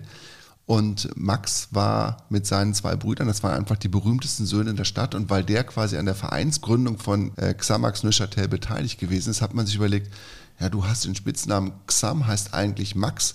Daraus machen wir mal Xamax. Man macht da, das glaubt, man nennt es auch ein Palindrom. Wenn man quasi den Namen nochmal umkehrt und dann beides zusammensetzt. Also daher kommt dieser seltsame Vereinsname Xamax Neuchâtel. Wahnsinn. Ja. Cool. Aber stell dir jetzt mal vor, du bist ja Reporter. Ja, ich versuche Du siehst immer weniger. Also ist das nicht so eine Albtraum? Die Geschichte ist einfach Albtraum-Szenario, dass Ich brauche jetzt nichts mehr, Sven. Das, ist, das war dein kleines Überraschungsei, über das ich mich sehr freue.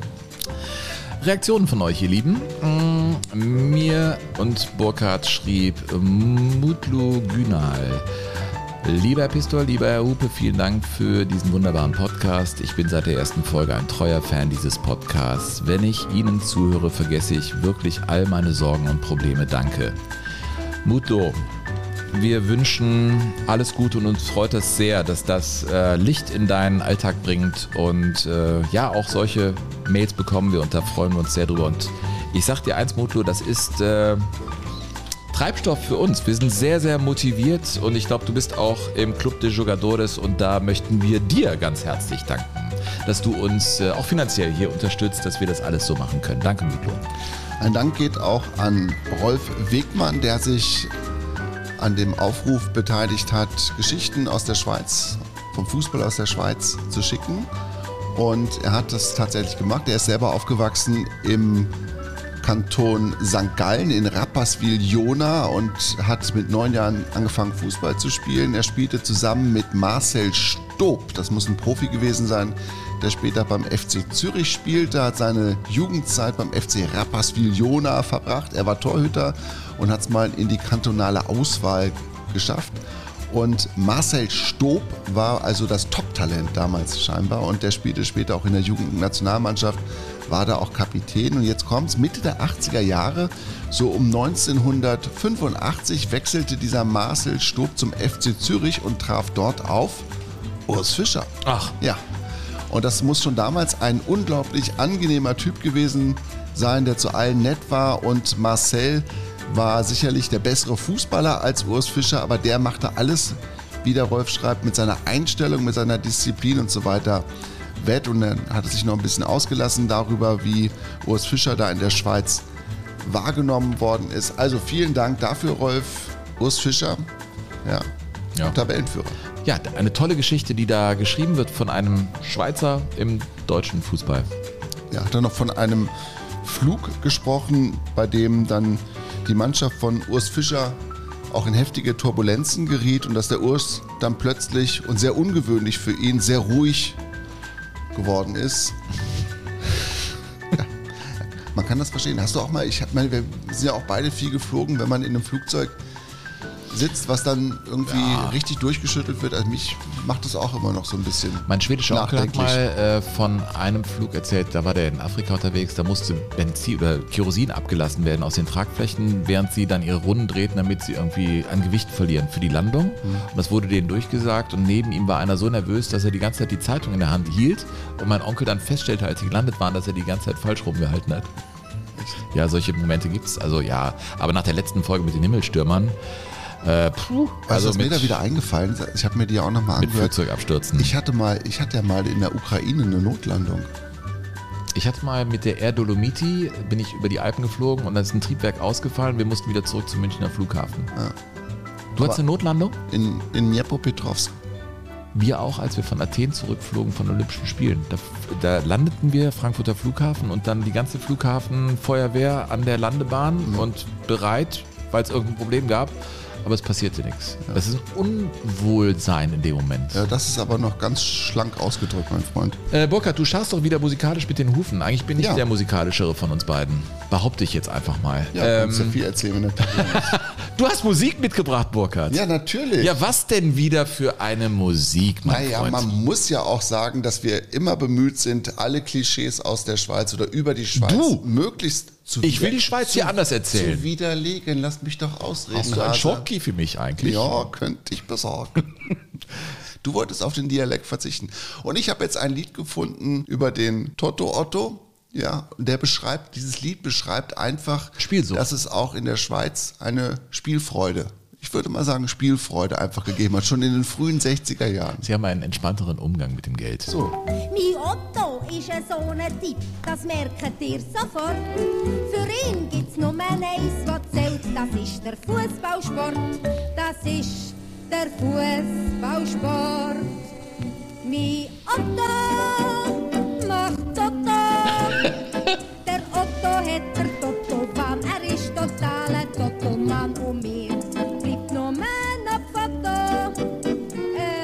Mir bleibt nur das Foto. Ja. Weil der- nur, weil, der, weil der Otto immer Toto spielt, bleibt ihr nur das Foto. Ist das geil. Ja, ey. reim dich oder ich fress dich. Ja. Das war natürlich die unvergessene Lotte Berlinger. Na, wer kennt sie nicht? Das ist ja Natürlich. ganz klar. Ja. Ja. es macht meinen Tag besser jetzt. Vielen Dank. Ja.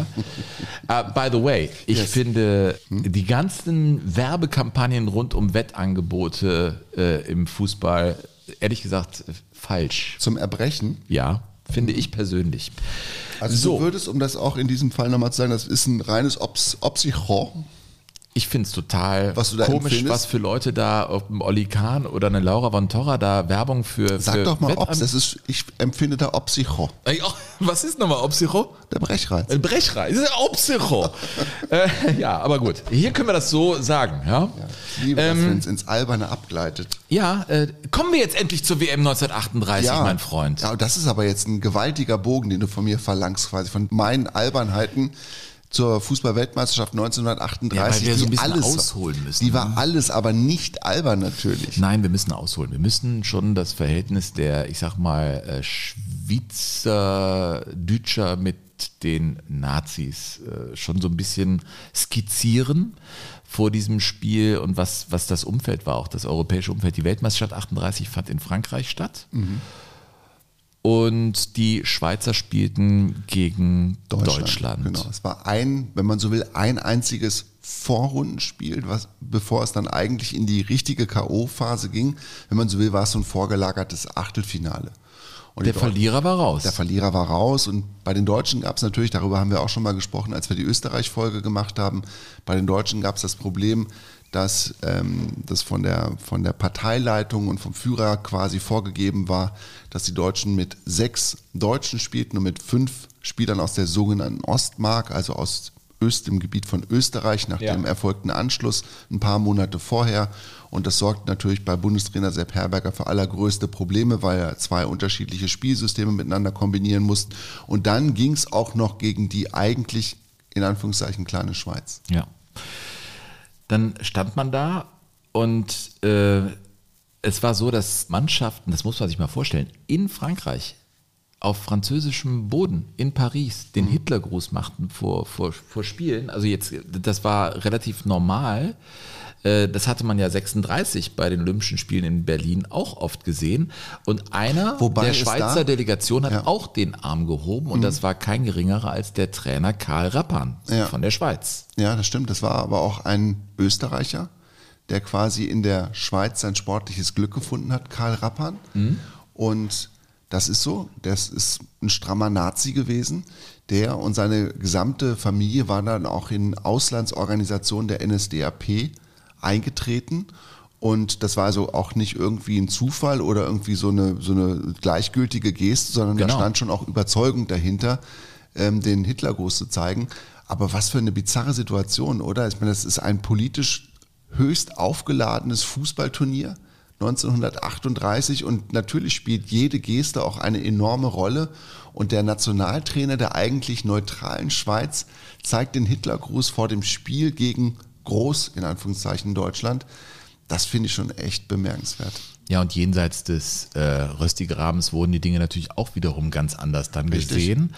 Ähm, was sich dann später, drei Jahre später, zum Ausdruck bringen sollte bei den Berichten über Spiele der Schweiz, wo sie mal gewonnen haben, wo dann die Zensur zuschlug und linke Blätter da für eine Woche bis hin zu einem Monat schloss und die Veröffentlichung verweigerte, als sie abgefeiert haben, dass die Schweizer später dann auch nochmal gegen Deutschland gewonnen haben, als der Zweite Weltkrieg schon lief. Also das war schon eine sehr ja, diffuse Gemengelage rund um dieses Spiel der Schweiz gegen Deutschland äh, bei diesem Turnier 1998. Und dann gab es ja nicht nur ein Spiel, sondern es gab zwei Spiele gegen die Schweiz.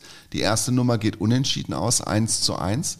Torschütze war der jüngste von den drei Abeglen-Brüder, nämlich der André, genannt Trello Abeglin, der auch sehr erfolgreich war, der in, der in Frankreich auch sein Geld verdiente als Fußballprofi, der mit dem FC Sochaux französischer Meister wurde, da auch Torschützenkönig war in der War eine französischen sehr Liga. erfolgreiche Mannschaft, ne? So schon, ne? Ja, war sehr, Zeit. sehr, sehr erfolgreich. Und diese Brüder sind ja sowieso der Wahnsinn. Die kamen, wie gesagt, alle aus Neuchâtel. Der älteste Jean war auch Nationalspieler, ist der unbekannteste eigentlich, hat noch ein paar Länderspiele gemacht. Über den Xam haben wir schon gesprochen. Sozusagen der, ja, der Namensvater von Xamax Neuchâtel. Der hat mal den schönen Spruch geprägt, Fußball ist 90 Minuten Leben. Den finde ich toll. Das ist ein den ganz toller Spruch, ja. ja, und dann eben der André, der Trello Abeglen, der, wie gesagt, den Ausgleich schoss und dafür sorgte, dass es ein Wiederholungsspiel gab im Parc de Prince, also im Prinzenpark von Paris. Und in diesem Spiel führten die Deutschen dann ja schon gegen die Schweiz mit 2 zu 0 und dann brachen sie ein. Ja. Und kassierten einen Treffer nach dem anderen vor der Pause den Anschlusstreffer. Und es war das große Spiel von Trello Abeglen.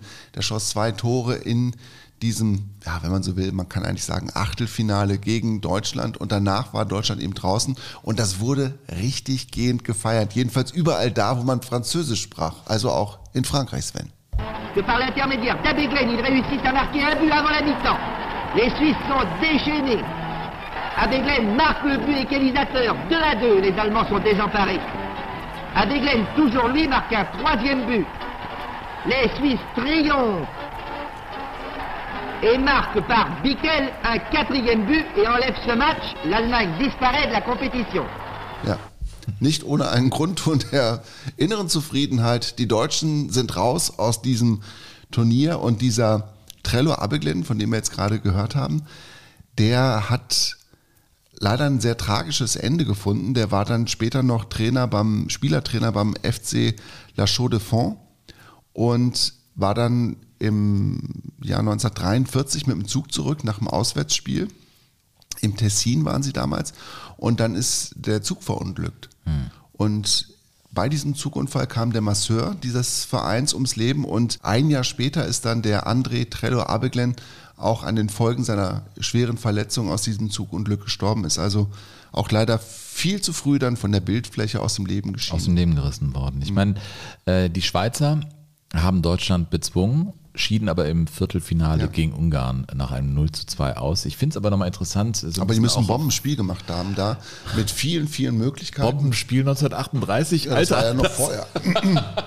Ja, Jetzt wird man aber hier nicht zu Ja. maliziös. Ja, ja, gut, ich, ich habe aber diese Reflexe in mir, weißt du, deswegen verkacke ich auch so selten, ja. äh, zumindest wenn ich im Radio spreche. Hier lasse ich mal ein bisschen die Leinen lockerer. Ich finde nochmal diese Perspektive auf diesen Länderwettstreit interessant, weil die Deutschen ja 38 angereist sind mit einer, und damit hast du dich ja wirklich auseinandergesetzt, mit dem, man nannte es dann den Anschluss Österreichs, mit einer deutsch-österreichischen Mannschaft und der Sepp Herberger, der fremdelte mit dem österreichischen Scheibeln. Kannst du nochmal erklären, was so sein Problem war bei der Zusammenstellung dieser Mannschaft? Ich meine, da war ja auch noch der Reichstrainer Nerz, der da noch eine Rolle spielte, glaube ich, oder war der schon äh, Nee, auf, der war eigentlich schon der war eigentlich schon aussortiert. Das war das erste Turnier, das der Herberger quasi eigenverantwortlich organisierte. Der ist übrigens zwischen den beiden Spielen gegen die Schweiz, ist er aus Frankreich weg, aus Paris weg, nach Aachen gefahren, damit die Spieler sich in Ruhe vorbereiten konnten, weil die sind da auch nicht mit offenen Armen empfangen worden in Paris und mussten sich da auch den ein oder anderen die Feindseligkeiten... ganze Mannschaft ist Ja, nach Aachen, um genau. da wieder Ja, um sich da so zu, zu sortieren und dann sind sie wieder zurück, als sie spielen mussten. Mhm. Naja, das Problem war, dass das natürlich das Scheiballen eine andere Fußballphilosophie war, als die, die Herberger vertreten hat. Ne? Beim Scheiballen wurde vi- tatsächlich viel rotiert im Mittelfeld, da gab es meistens nur einen Kontakt und da wurden viel die Räume bespielt und Sepp Herberger hat ja quasi noch eher so die traditionelle Sicht zunächst einmal auf den Fußball gehabt, wo die Spieler quasi erstmal feste Positionen hatten, wo quasi nur auf den Seiten dann vielleicht mal die Außenläufer ein bisschen mit nach vorne gegangen sind.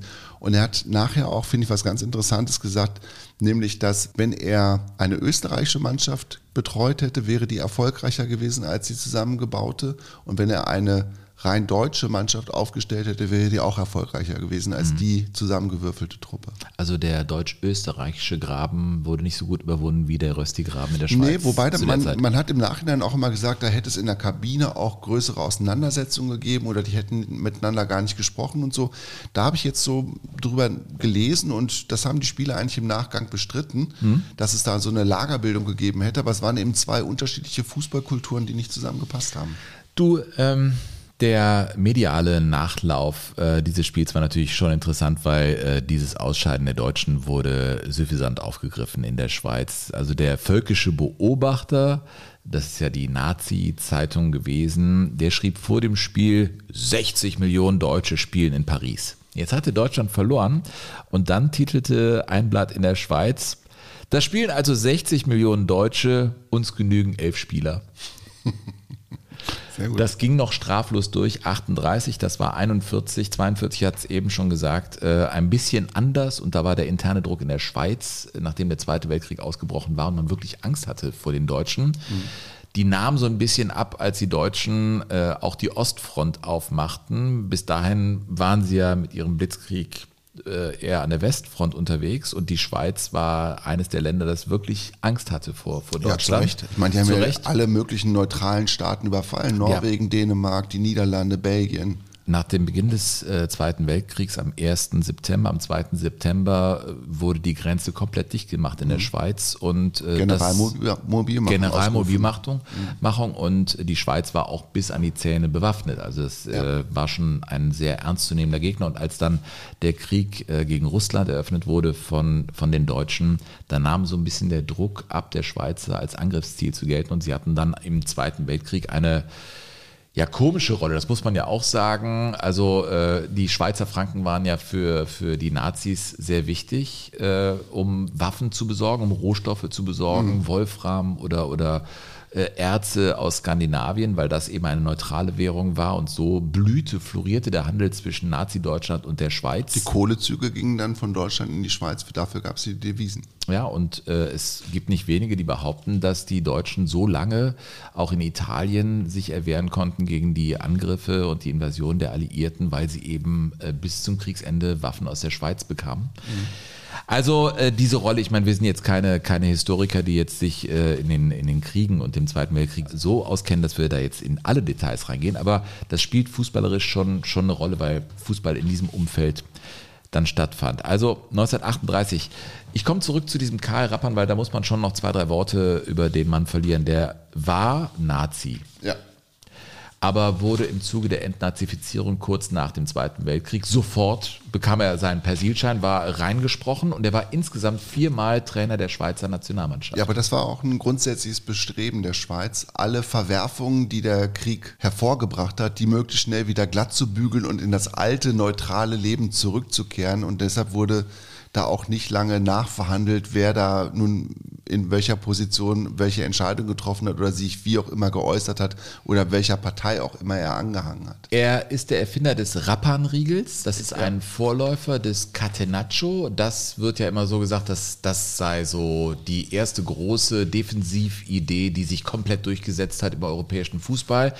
Der Vorläufer des Catenaccio war tatsächlich der Rappan-Riegel. Da sollten wir jetzt nicht in die absoluten Details reingehen, aber das war eines der Erfolgsrezepte. Und über diesen Karl Rappan, den Österreicher, stand Das in war aller übrigens eine gemischte Raum-Mann-Deckung, aber das weißt du ja. ja, ich bin nur der Moderator, ich frage euch das immer. Mensch, wat, wie sieht denn das auf dem Platz so aus?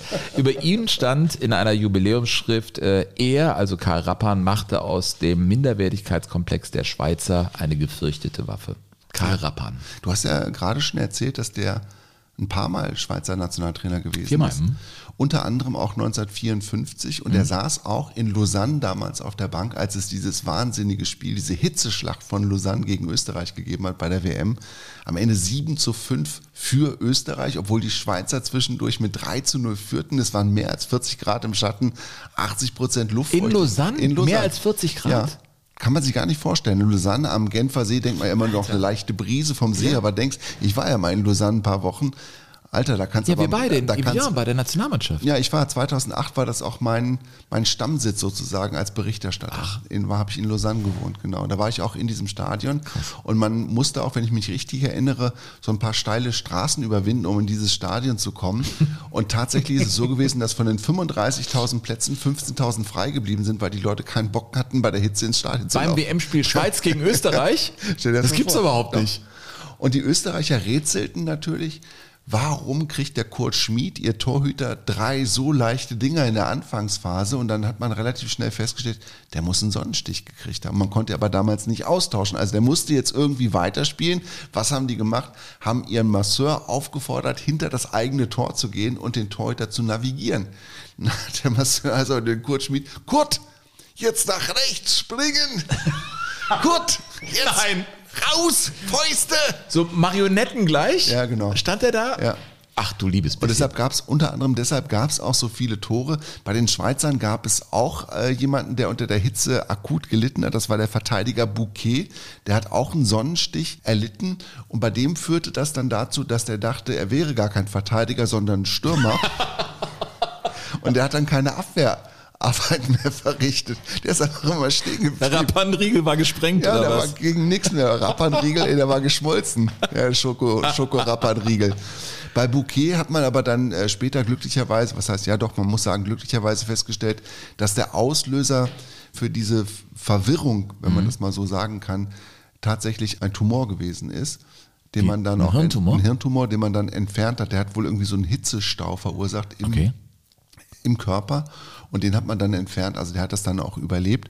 Und Heribert Meisel, der große österreichische Was für ein, Fußball was für ein Wahnsinnsspiel, ey. und Heribert Meisel, der große österreichische Reporter, war bei diesem Viertelfinale am Mikrofon und man kann diesem Mann gar nicht oft genug und äh, intensiv genug zuhören. Mit 5 zu 4 für Österreich wurden die Seiten gewechselt. Unser Torhüter Schmid erlitt einen Sonnenstich und lag in der Pause bewusstlos in der Kabine. Ähnlich erging es dem Schweizer Verteidiger Bouquet. Dann wurde diese dramatische Schlacht fortgesetzt. Ich glaube, ich habe auch schon einen leichten Hitzschlag weg bei diesem Match. Es wäre kein Wunder. Torabstoß unter der Österreicher von Happel heraus zu Körner. Körner 1, Körner 1 nun zu Hanapi, Hanapi zu Wagner. Schöne Kombination, aber noch immer in unserer Hälfte. Von Wagner läuft das Leder zu Oswirk. Oswirk, Oswirk. Schön drauf! Und dann rein, geht Tor! Tor! Tor! Unsere Nationalmannschaft hat nach heroischem Kampf gegen die Hitze, gegen die elf Schweizer und gegen 50.000 entfesselte Lausanne, es waren auch Berner und Züricher darunter, mit 7 zu 5 verdient gewonnen und steigt nun in das Semifinale auf. Diese Reportagen. Schon ein Pionier der Reportage, oder? In, in der Art und Weise? Ja, So ein absolut. Vorbild für, für Herbert Zimmermann so ein bisschen, ne? Gefahren. Ja. So endete dieses Spiel. Du musst Die jetzt WM. mal, lies mal noch was vor, was die Leute uns geschrieben haben. Ich muss mal hier auch was sortieren.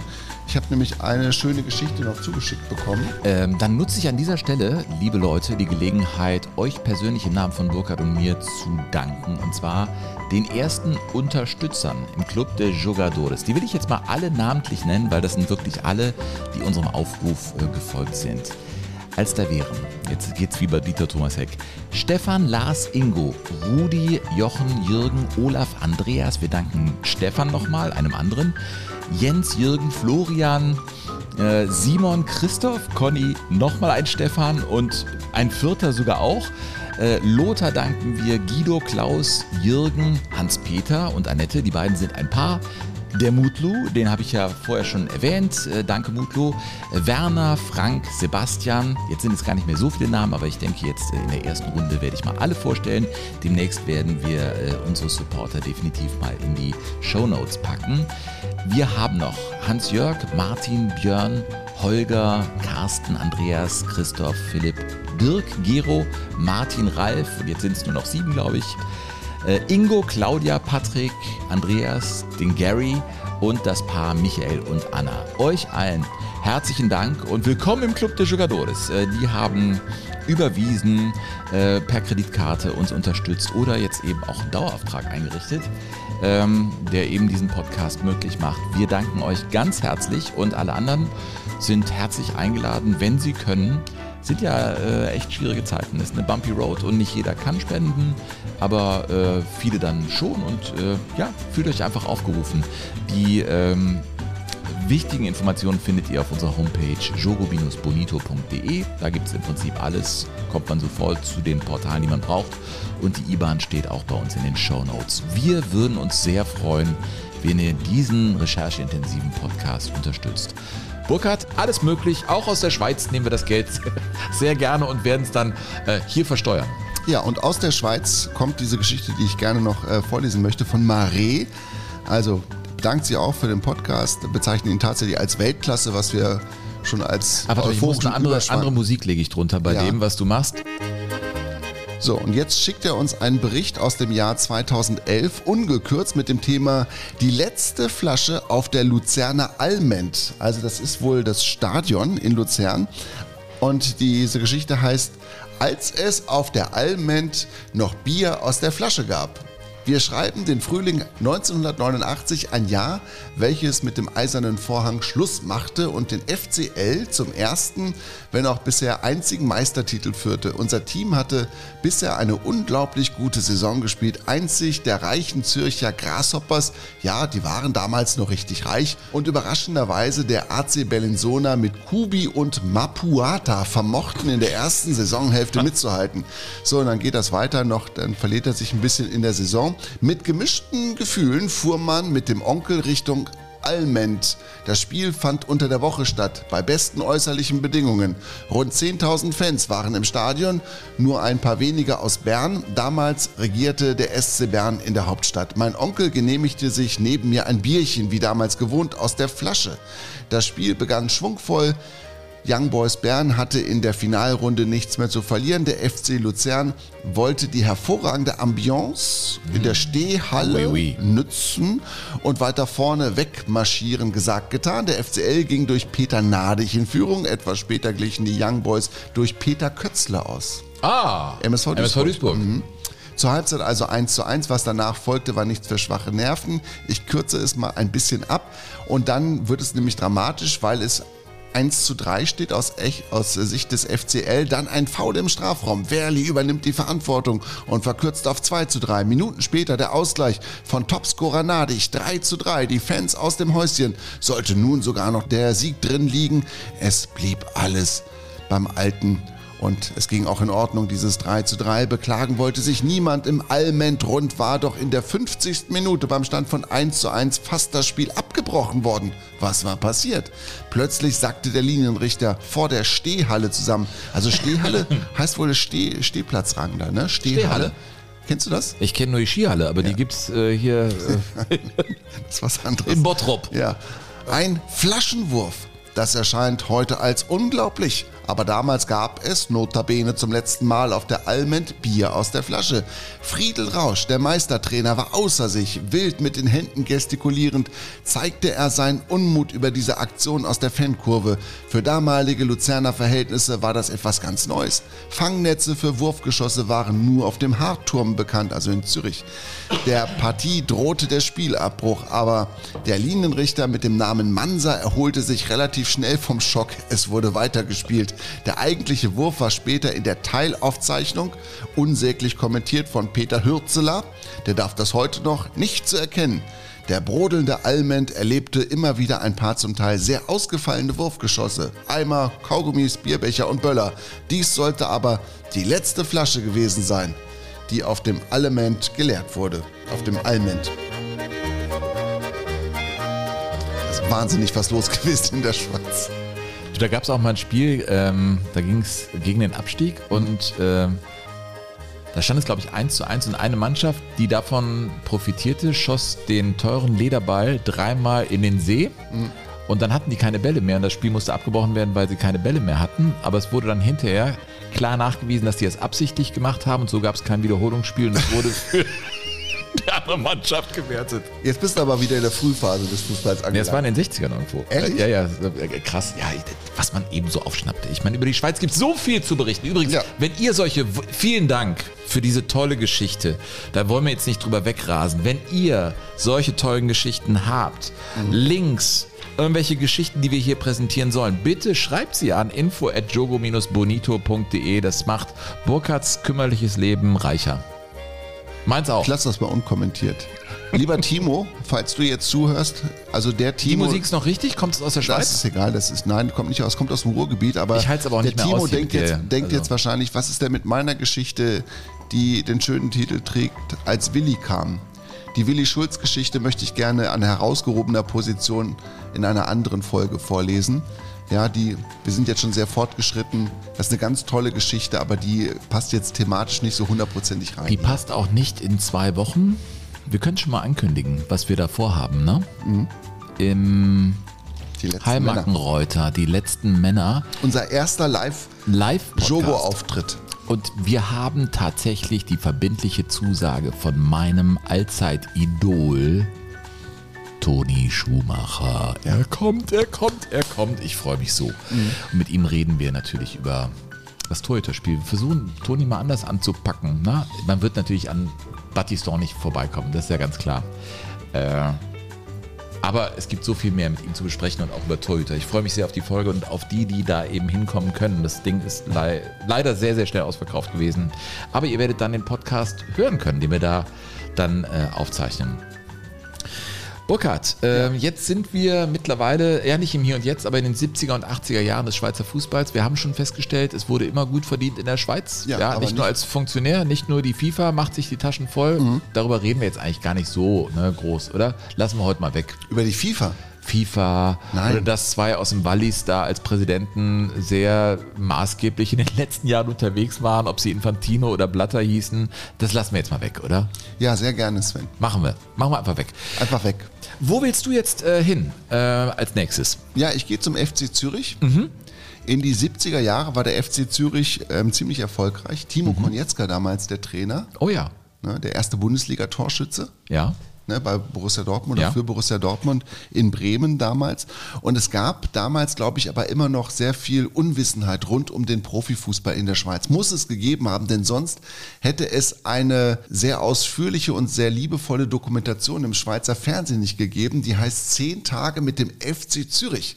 Da durfte also ein äh, Fernsehteam tatsächlich zehn Tage lang mit dem FC Zürich mitreisen und mitleben und hat dann den Fernsehzuschauern am Ende erklärt, wie der Profifußball in all seinen Facetten und Schattierungen funktioniert. Das Training mit dem Ball ist sicher das, was allen am meisten Spaß macht. Und es ist schließlich auch das, was man im Match sollte können. Komm, komm, gehen mal hin da beim. Der Trainer muss beim Balltraining die einzelnen Spieler gut beobachten. Nur so hat er die Möglichkeit, Fehler zu kritisieren und zu korrigieren. Jawohl, jawohl. Es ist für den Trainer nicht immer einfach, alle Spieler können zu begeistern. Ist nicht einfach für den Trainer, immer alle Spieler zu begeistern. Ist das jetzt Hochschweizerdeutsch oder? Ja, also man versteht es ganz gut, finde Ja, finde ich. ich ne? auch. Mhm. Und diese Dokumentation ist natürlich, die ist ja ganz, ist wirklich auch putzig, ne? das Mhm. muss man ja schon auch sagen.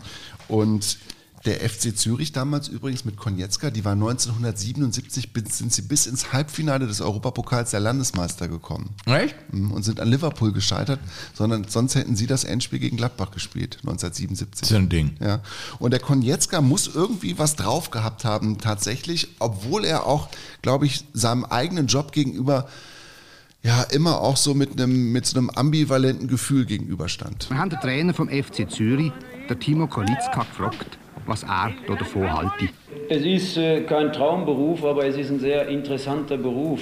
Es wechselt immer wieder, man hat Training, man hat Sitzungen, man hat Spiele, äh, was vielleicht unangenehm ist, was nicht so ist, wie man sich das vorstellt oder was ein klein wenig negativ beeinflusst. Das ist dann eben, dass man in der Öffentlichkeit steht, dass man äh, Fernseh, Presse und Radio und das Publikum ausgeliefert ist, wenn es mal nicht so läuft. Aber der Trainer wird gut honoriert, er hat nun mal den Beruf ergriffen und damit hat man sich abzufinden. So. Ne, also, Einige Dinge ändern sich nie, ne? ja, das stimmt. Aber man muss jetzt auch hier mal festhalten, so ganz mitreißend war die Ansprache nicht vom Timo. Er ist eben einer aus dem Ruhrgebiet, der da auch im Bergbau Ja, aber gearbeitet hat. trotzdem kannst du ja irgendwie auch ein bisschen griffiger formulieren, aber wahrscheinlich, die Kamera war damals noch was anderes, ne? auf einmal vor der Kamera zu sprechen. Und das, finde ich, merkt man auch in einer Halbzeitansprache, die das Schweizer Fernsehen ähm, aufnehmen durfte. Wir haben mehr drauf. Kämpf bis zur 90. Minute. Genauso wie ihr jetzt gekämpft habt, ihr habt nicht nachgelassen nach dem 2-0 und habt das 2-1 gemacht. Und wenn ihr genauso weiterkämpft, diszipliniert spielt, dann machen wir auch das 2-2. Jeder nimmt seinen Mann. Im Mittelfeld aufpassen, wenn die am Ball sind, dann kriegen wir schon unsere Möglichkeiten. Denkt daran. Und jeder muss noch mal in den nächsten 45 Minuten marschieren, kämpfen bis zum letzten, bis zum Umfallen. Und wenn wir dann trotzdem verlieren sollten, dann haben wir aber alles gemacht für uns. Dann braucht sich keiner schämen. Ha? An der Stelle kommst du wieder zu deiner ehrvollen Niederlage eigentlich, ne? Ja, absolut. Die wird da schon, die wird da schon vorweggenommen. Aber die, die ehrenvolle Niederlage, die haben dann auch übrigens das Spiel verloren. Und kurze Zeit danach war für Timo Konietzka auch Schluss beim FC Zürich. Nach sieben Jahren auf der Trainerbank ist er dann rausgeschmissen worden. Hast du das gehört? Er- Der ist ja aus dem Ruhrgebiet und der hat immer so gesprochen, auch bis an sein Lebensende. Der ist ja in der Schweiz dann verstorben, ist da geblieben und war ja ich, mindestens die Hälfte seines Lebens in der Schweiz, glaube ich. Und es hat sich so ein bisschen was wie so, so, ein, so ein Schweizer Tau auf sein Ruhrpottdeutsch gelegt, wenn er von Minuten spricht oder 2-2. Ne? Ja, so, und der Rest bleibt im Ruhrgebiet. Das ist total interessant, ne? von der Sprachfärbung. Ja. Bei René Botteron ist es andersrum gewesen. Der hat ja als Fußballer beim FC Zürich auch gespielt und war dann später auch in der Bundesliga Beim ersten FC Köln. recht, recht erfolglos unterwegs, beim ersten FC Köln und beim ersten FC Nürnberg auch. Mhm. Und war hoch veranlagt. Man nannte ihn auch den Kräuf Helvetiens. Wow, So, echt? Ja. Und der wurde in dieser Dokumentation auch befragt, nämlich, was verdient eigentlich ein Fußballprofi? Herr Wotteron ganz offen gefragt, was Sie verdienen am Fußball. Ja, ich glaube, warum soll man das nicht dürfen sagen? Ich meine, wenn man das weiß, das liest man auch immer in den Zeitungen. Nur ist es dort nicht immer genau, äh, stimmt es nicht genau, was sie da schreiben. Aber ich glaube, ein Topspieler in einer Mannschaft, in einem Schweizer Grossclub, da darf man also ruhig sagen, dass ein Topspieler sicher 100'000 Franken verdient im Jahr. Ich glaube also, und das soll man auch sagen, wenn man schon verdient, dann soll man zu dem stehen. Ja, der Botteron. Ja, er war 100.000 Franken. Ja. Die musste aber auch erstmal zusammenfegen in den 70er Jahren in der Schweiz. Nein, du hast da gut verdient. Das war klar. Aber Sven, machen wir uns nichts vor. So richtig sexy war das nicht.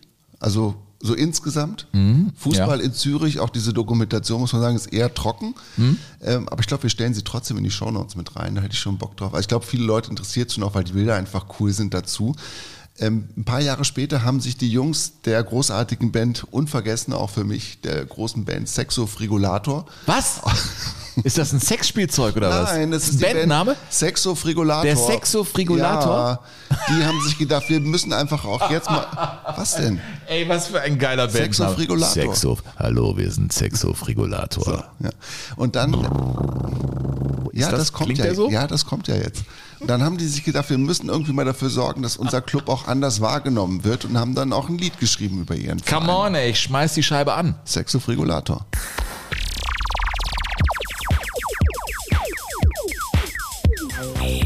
Frigolator. Ballfußball 1-0. Uh, yay! Ja. Man muss sagen, das ist aber eher die Ausnahme. Ne? So progressive Ja, Musik. weg damit jetzt. Ja. Und es gibt auch ganz andere Töne, zum Beispiel aus Aarau, vom FC Aarau, wo ja, wie du weißt, wer auch Trainer gewesen ist. Ottmar, Ottmar, Ottmar, Ottmar, Ottmar Hitzfeld, bevor es nach Dortmund ging, ne? So sieht's aus. Mitte der 80er Jahre ist er da mit dem FC Aarau Pokalsieger geworden und auch Vizemeister. Und dann haben sie ein ganz tolles Lied auch aufgenommen. Auch das war damals schon äh, durchaus gang und gäbe in der Schweiz, einfach die Vereinserfolge zu vertonen. Und man hat sich da also im Stadion getroffen und der Ottmar Hitzfeld auf dem Plattencover ist da mit einem weißen Golf Cabrio reingefahren. Im weißen Golf. Ja, Macht stand, einer hier Leergut eigentlich bei ja, dir? meine Frau ist zurückgekommen. Die muss Kümmert jetzt sich noch- ums Leergut hier? Ja, was du alles hier hinterlässt an Spuren. Ach so. Das muss ja auch weggeräumt Ja, aber werden. heute gab es keinen Traubensaft, den haben alle weggetrunken. Nee, ich war heute hier, ich ich war, im- Wasser bei ich dir. war im Trainingslager mit meiner D-Jugend. Ich konnte da keine Sorge für tragen. ja. So. Also zurück zum FC Aarau ja, und mit dem Ottmar Lied. Hitzfeld. Und so, und dann haben die in Mitte der 80er Jahre den FC Aarau-Marsch aufgenommen und die Spieler, das ist ganz spannend, weil es wirklich ein guter Gesang ist, haben das tatsächlich selber eingesungen. Mit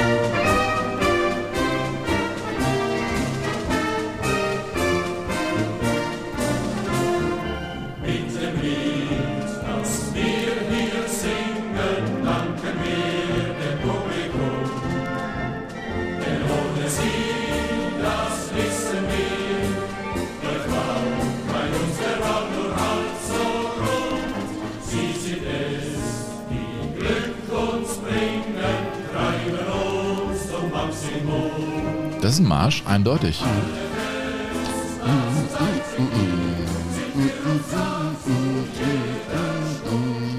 Ja, äh, so klang das. Äh, wenn wir schon jetzt in dieser Zeit des Schweizer Fußballs unterwegs sind, Burkhard, dann äh, will ich eine Sache definitiv nicht hier unerwähnt lassen. Mhm. Denn äh, das ist nicht immer alles possierlich und niedlich und nett im Schweizer Fußball. Es gab tatsächlich auch im Schweizer Fußball, ich glaube im deutschen Fußball ist es der aufgeschlitzte Oberschenkel, so dieses eine Foul, was man verbindet, wo man sagt, oh, das ist ja ganz, ganz schlimm. Ne? Also, ne? Das, das war Siegmann an Ewald Lien. Das stimmt. Unvergessen, das ist das brutalste Foul der Bundesliga-Geschichte, zumindest von den Bildern.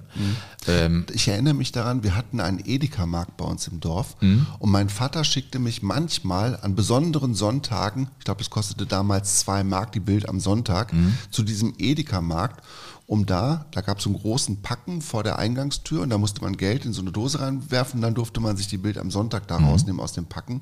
Da musste ich die Zeitung holen, weil er unbedingt direkt was lesen wollte über dieses furchtbare Foul. Genau. Ja. Und da war ja das ja auch eine Geschichte für sich eigentlich, dass dann äh, Otto Reagel mit schusssicherer Weste beim Rückspiel äh, da äh, auf der Bielefelder Alm als Trainer antreten musste. Ein solches Foul gibt es auch in Schweizer Fußball und es war fast Ironie des Schicksals, dass es ein Freitag der 13. war, an dem dieses Foul tatsächlich dann stattfand äh, und es war der 13. September 1985. Und zwar der Vater von Stefane Chapuisat, ein großer Stürmer, ein, ein Juwel des Schweizer Fußballs. Er ist der Sohn von Pierre Albert Chapuisat, genannt Gabé. Und das war ein richtig rustikaler Knochen, auch in anderen Spielen. Hören wir mal rein. Das ist ein typisches Chapuisat-Foul und das gibt die zweite gelbe Karte und Ausschluss von Gabe Chapuisat. Völlig unnötig. Wir müssen es sagen, wie es ist. Hier sehen wir die Wiederholung. Ein böses Foul von Gabe Chapuisat. Wusstest du, dass die Spieler, die häufig faul spielen in der Schweiz, dass die Fauli-Sieg genannt werden? Die Fauli-Sieg. Die Fauli-Sieg. Ja, dann war er das Destillat, muss man sagen. Sensenmann sagt man aber auch.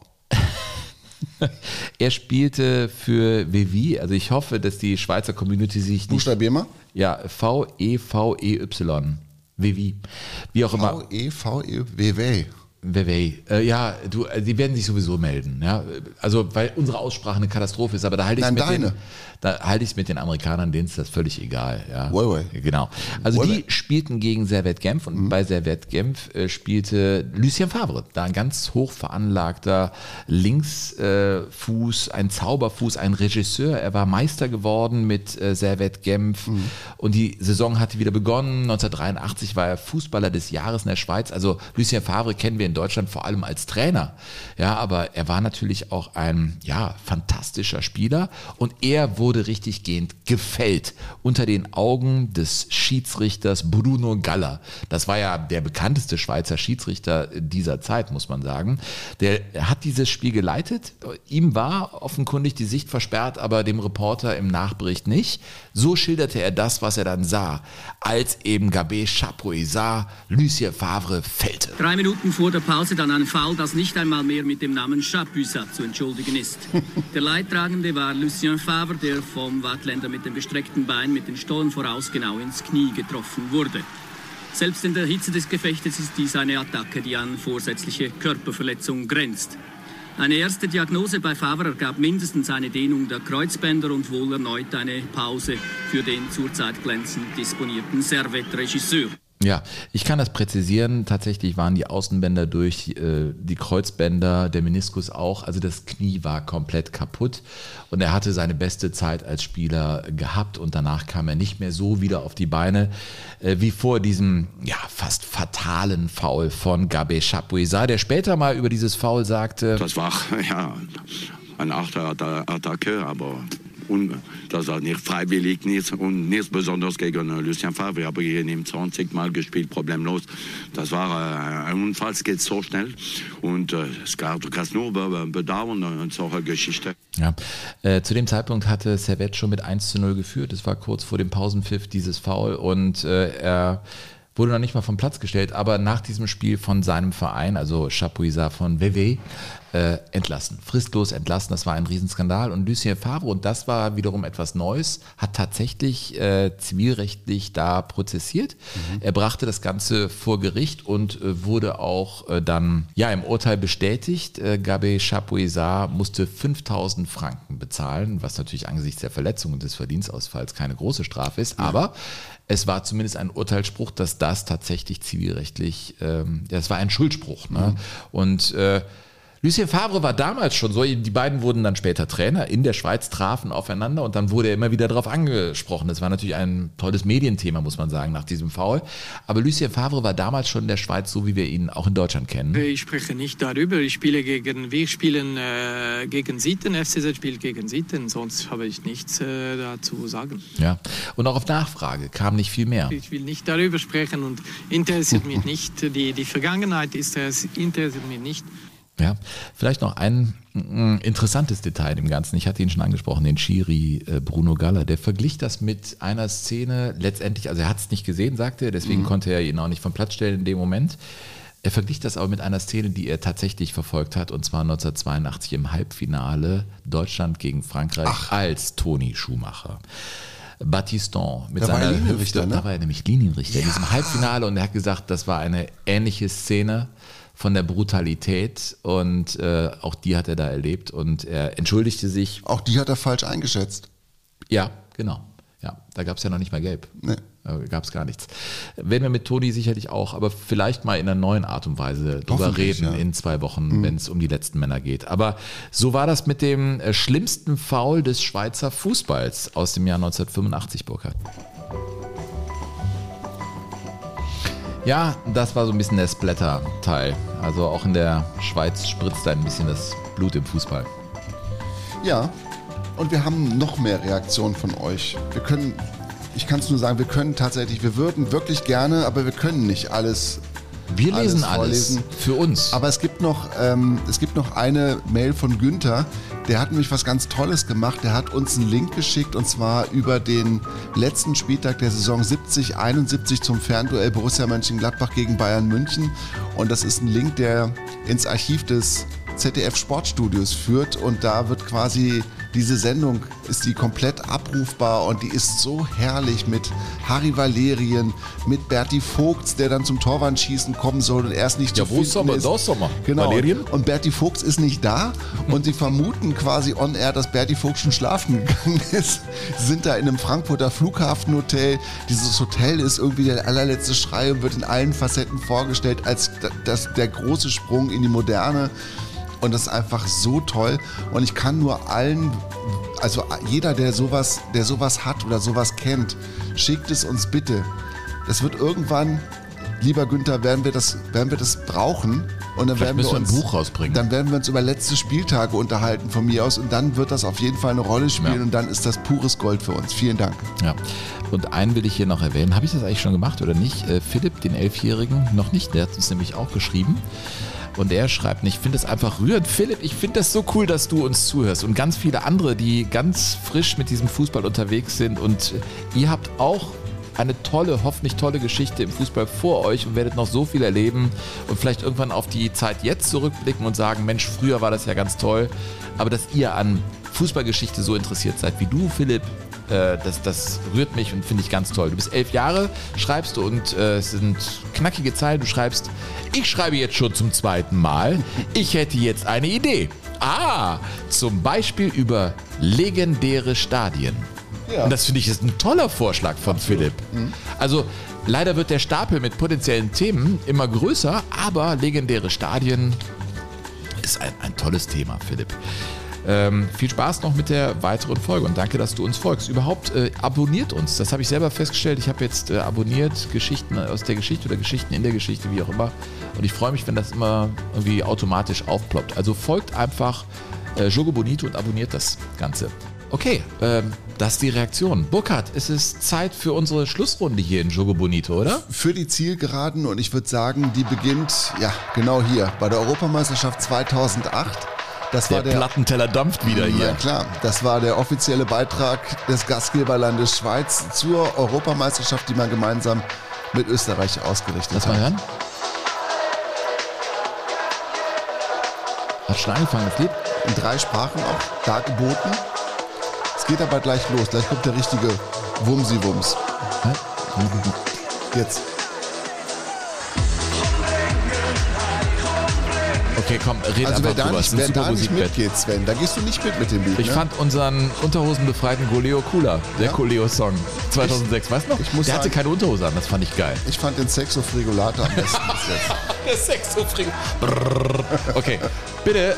Ähm, Also die 2008. Europameisterschaft 2008. Die Schweiz natürlich mit, mit, ja, also im Rahmen ihrer Möglichkeiten hatten sie, glaube ich, Hoffnungen, dass es länger Ich dauern könnte, das Turnier, als die Vorrunde. Ja. Und dann spielten sie, wir kommen zum Themenkomplex Schweiz und Türkei im Fußball. Das ist ja hochbrisant gewesen. Oh. wird's brisant. Ne?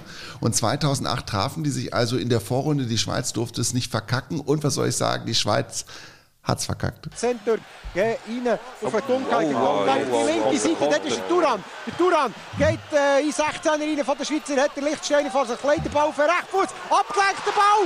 2 zu 1 für die Türkei in der 92. Minute. Ein Schuss vom Turan. Türken machen es 2 zu 1 in der Nachspielzeit. Jetzt lassen die Schweizer Fans wirklich alle Ohren und Fahnen hängen. Die Türken führen mit 2 zu 1. Es klingt komisch. Ja, zwischendurch klingt es ein bisschen nach Ungarisch, finde ich sogar. Ich weiß- Aber ich- man weiß, es ist kein Glücksgefühl, das da zum Ausdruck gebracht wird. Ne, man will, ich, ich will, den- man will den Schmerz verwalten, so klingt's, oder? Ja, kurz danach war Schluss. Und dann musste der Reporter natürlich Worte finden für die vielleicht ehrenvolle, aber in jedem Fall unerwartete Niederlage. Sie waren ja raus bei Die der eigenen raus. Europameisterschaft Waren raus, war in der Ende. Gruppenphase. Es ist abgepfiffen, damit ist klar, die Schweiz ist vor dem letzten Gruppenspiel an der Euro 2008 im eigenen Land die erste Mannschaft, die definitiv ausgeschieden ist. Ja. Die erste. Ja, war nicht Top-Schweiz, sondern Schrott-Schweiz. Mhm. Ne? Also das war 2008. Aber Sven, es gab natürlich die Vorgeschichte zu diesem Oh ja. Spiel. Oh ja, die Vorgeschichte. Da reden wir über die WM-Qualifikation. Ich meine, die Schweizer waren ja bei der WM 2006 dabei. Sie spielten die WM-Quali gegen die Türken und äh, hatten das Hinspiel mit 2 zu 0 gewonnen. Das war das Relegationsspiel, ne? Ja, und es waren nicht so viele äh, Türken im Stadion in der Schweiz zugelassen. Daraufhin, ich sag mal, war die Halsschlagader der Türken schon ein wenig hervorgetreten und sie waren angespannt. Und beim Rückspiel war es so, dass die Schweizer eben rüberflogen in die Türkei und schon am Flughafen sahen sie ein Plakat, auf dem stand Willkommen in der Hölle. Und wenn du da als Schweizer Nationalspieler hinfliegst, weißt du, äh, was es dann im Stadion äh, auf sich hat. Äh, es gab Pfiffe während der Schweizer Hymne, die ist also kaum mehr zu hören. Und dann Alex Frey, der ja auch in Dortmund mal spielte als Kapitän der Nationalmannschaft, ging also zur Platzwahl und Öcalan Alpay verweigerte den Handshake vor Spielbeginn. Und das, das, das ist das Kuriose, nach 24 Sekunden berührte dieser Alpay mit seiner Hand aber blöderweise im eigenen Strafraum den Ball und somit gab es also direkt einen Elfmeter für die Schweizer, den sie verwandelten zum 1 zu 0 durch Frei. Also das war so eine indirekte Handberührung mit Frei und das ist natürlich auch eine, eine groteske Geschichte. Am Ende äh, haben sie dann ähm, mit 4 zu 2 da gewonnen, die äh, Türken, aber es reichte eben nicht. Und äh, so zog die Schweiz ein zur WM äh, in Deutschland und konnte mitspielen, aber das ist natürlich auch äh, ein Ding. Und äh, als dann das Spiel abgepfiffen wurde, diese Bilder haben wir noch, glaube ich, im Kopf, diese Tumulte. Alpay trat äh, den Streller, der ja auch für den ersten FC Köln spielte. Mittlerweile ist er ja, glaube ich, als Funktionär im Fußball unterwegs, im Vereinsfußball, trägt einen Anzug und ist ein ganz gediegener Mann, aber da wurde eben Marco Streller mit Füßen getreten. Das waren skandalöse Tumulte. Das war das Präludium vor diesem Spiel 2008 bei der Heim-EM der Schweiz, als die Türken sie rausschmissen. Da kann man sich mal vorstellen, dass die Lunden da relativ kurz waren. Ne? Ja, stimmt. Und war natürlich auch das Präludium für die Weltmeisterschaft 2006, an der die Schweizer ja in der Vorrunde mit einigem Erfolg teilgenommen haben. Ja. Ne? Also die waren ja wirklich ganz unterwegs, ganz gut unterwegs und haben es dann auch in die K.O.-Phase geschafft, ohne Gegentor. Und dann spielten sie in Köln gegen die Ukraine Und natürlich waren wieder viele Erwartungen im Gepäck. Das ist ja klar. Man hofft ja immer, dass es vielleicht nochmal einen Schritt weitergehen kann. Gleichzeitig wird natürlich auch die ehrenvolle Niederlage in den Köpfen schon vorbereitet. Und dann spielten sie also 0 zu 0 gegen die Ukraine. Auch nach Verlängerung stand es 0 zu 0.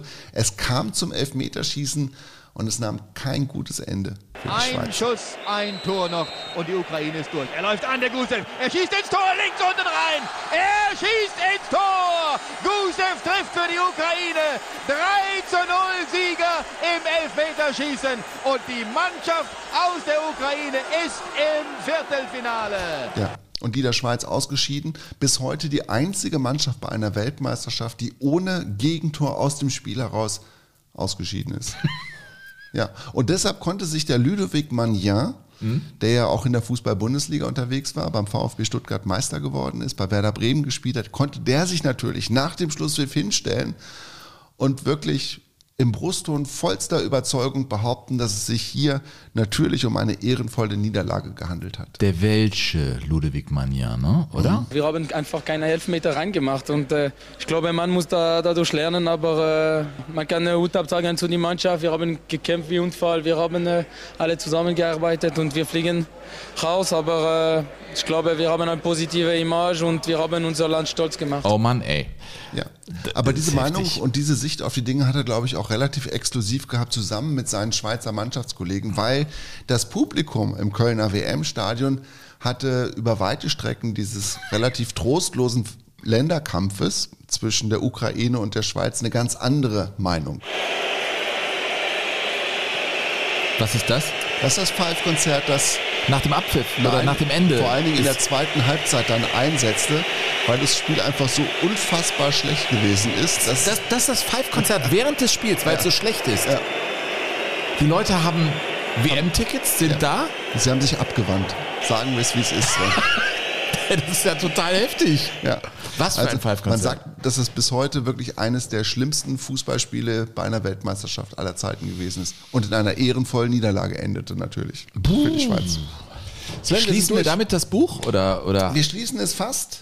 Wir schließen es fast. Ich habe noch ein Abschlusslied mit. Aber natürlich. Ein kleiner Gruß aus der Küche ist dann am Ende noch da. Verständlich. Und zwar möchte ich das Curly vom FC Feuertalen zu Gehör bringen, das Curly, Mhm. also dieses Körchen. Der FC Feuertalen, ein eher unterklassiger Club in der Schweiz, gibt es heute so auch gar nicht mehr. Er hat äh, mittlerweile ist er fusioniert mit einem anderen Verein und zwar mit dem FC Flurlingen. Ja, und das ist jetzt heute der Verein Holfirst United, spielen, glaube ich, in der vierten Liga. Und damals, als es einen wirklich tollen Live-Blog gab von der ersten Mannschaft des FC Feuertalen, als die noch versuchte, Tore zu schießen und Punkte zu kriegen und dann abstieg, glaube ich, aus der dritten Liga ist das damals gewesen.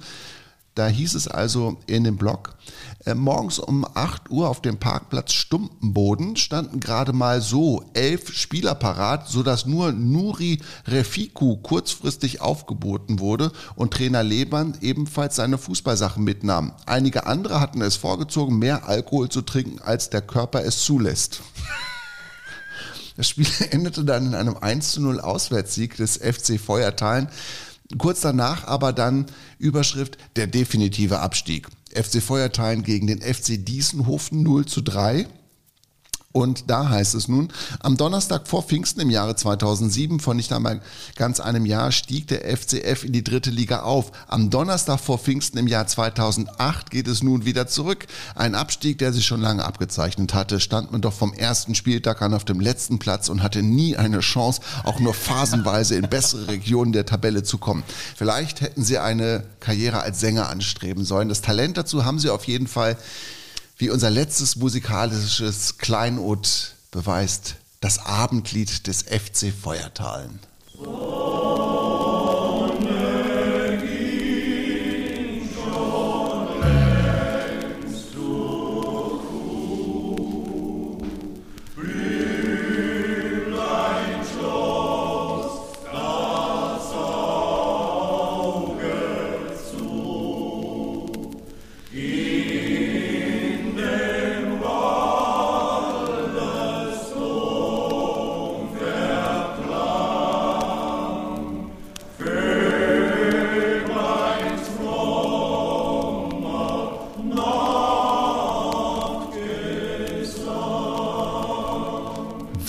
ist das denn, Burkhard? Der FC Feuerstein, das ist natürlich eine ältere Aufnahme, nicht von der Abstiegsmannschaft, aber die stimmliche Qualität in Feuerteilen ist auf jeden Fall ungeheuer. Mehrstimmig. Ja, ganz toll, ne? Basslinien drin, die das ganz toll machen. Top Schwitz. Ey, Schwitz-Schwitz bin ich hier, du. Schwitz-Schwitz. Ich habe bin zwischenzeitlich der Schwitz-Schwitzer hier. schon Trauben gegessen. Träubli. Ähm, weil der Hunger so langsam kommt. Wir schließen die Bücher, freuen uns äh, auf die Folge in zwei Wochen. Die letzten Männer und Toni Schumacher live im Rahmen des Köln Comedy Festivals. Und das werden wir auch hier veröffentlichen. Liebe Leute, bleibt uns gewogen und äh, wenn ihr Lust habt auf den Club de Jogadores, wir würden uns sehr freuen, wenn ihr unsere Recherche, unseren Podcast hier unterstützt. Das ist schon mal gut angelaufen. Es gibt Leute, die Daueraufträge einrichten, aber auch mit Kreditkarte oder per Überweisung geht das alles sehr, sehr gut an. Es kommt bei uns an direkt und da ist auch nichts dazwischen. Wenn ihr überweist, bei der Kreditkarte ist eine kleine Gebühr, die da für uns fällig wird. Alle Wege sind beschrieben in jogo-bonito.de. Das ist unsere Landingpage und die IBAN ist auch in den Shownotes, genauso wie alle anderen Infos. Du packst noch ein paar rein, ein paar Links, ein paar Bücher. Ja. Wir sagen noch einmal am Schluss, das Buch, was uns hier wirklich heute durch diese Folge getragen hat, ist von dem fantastischen Kollegen Wolfgang Bortlik Hopschwitz. Bitte im Antiquariat eurer Wahl bestellen, lesen, es lohnt sich.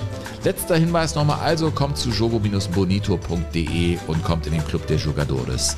Es bedanken sich für eure Aufmerksamkeit Burkhard Hupe. Ja, und Sven Pistor. Sagen wir jetzt Grüezi miteinander? Grüezi. Grüezi, ja, oder? Grüezi Wahrscheinlich war das jetzt auch wieder falsch. Ja. Jogo Bonito. Das schöne Spiel. Der Fußball-Podcast mit Sven Pistor und Burkhard Hupe.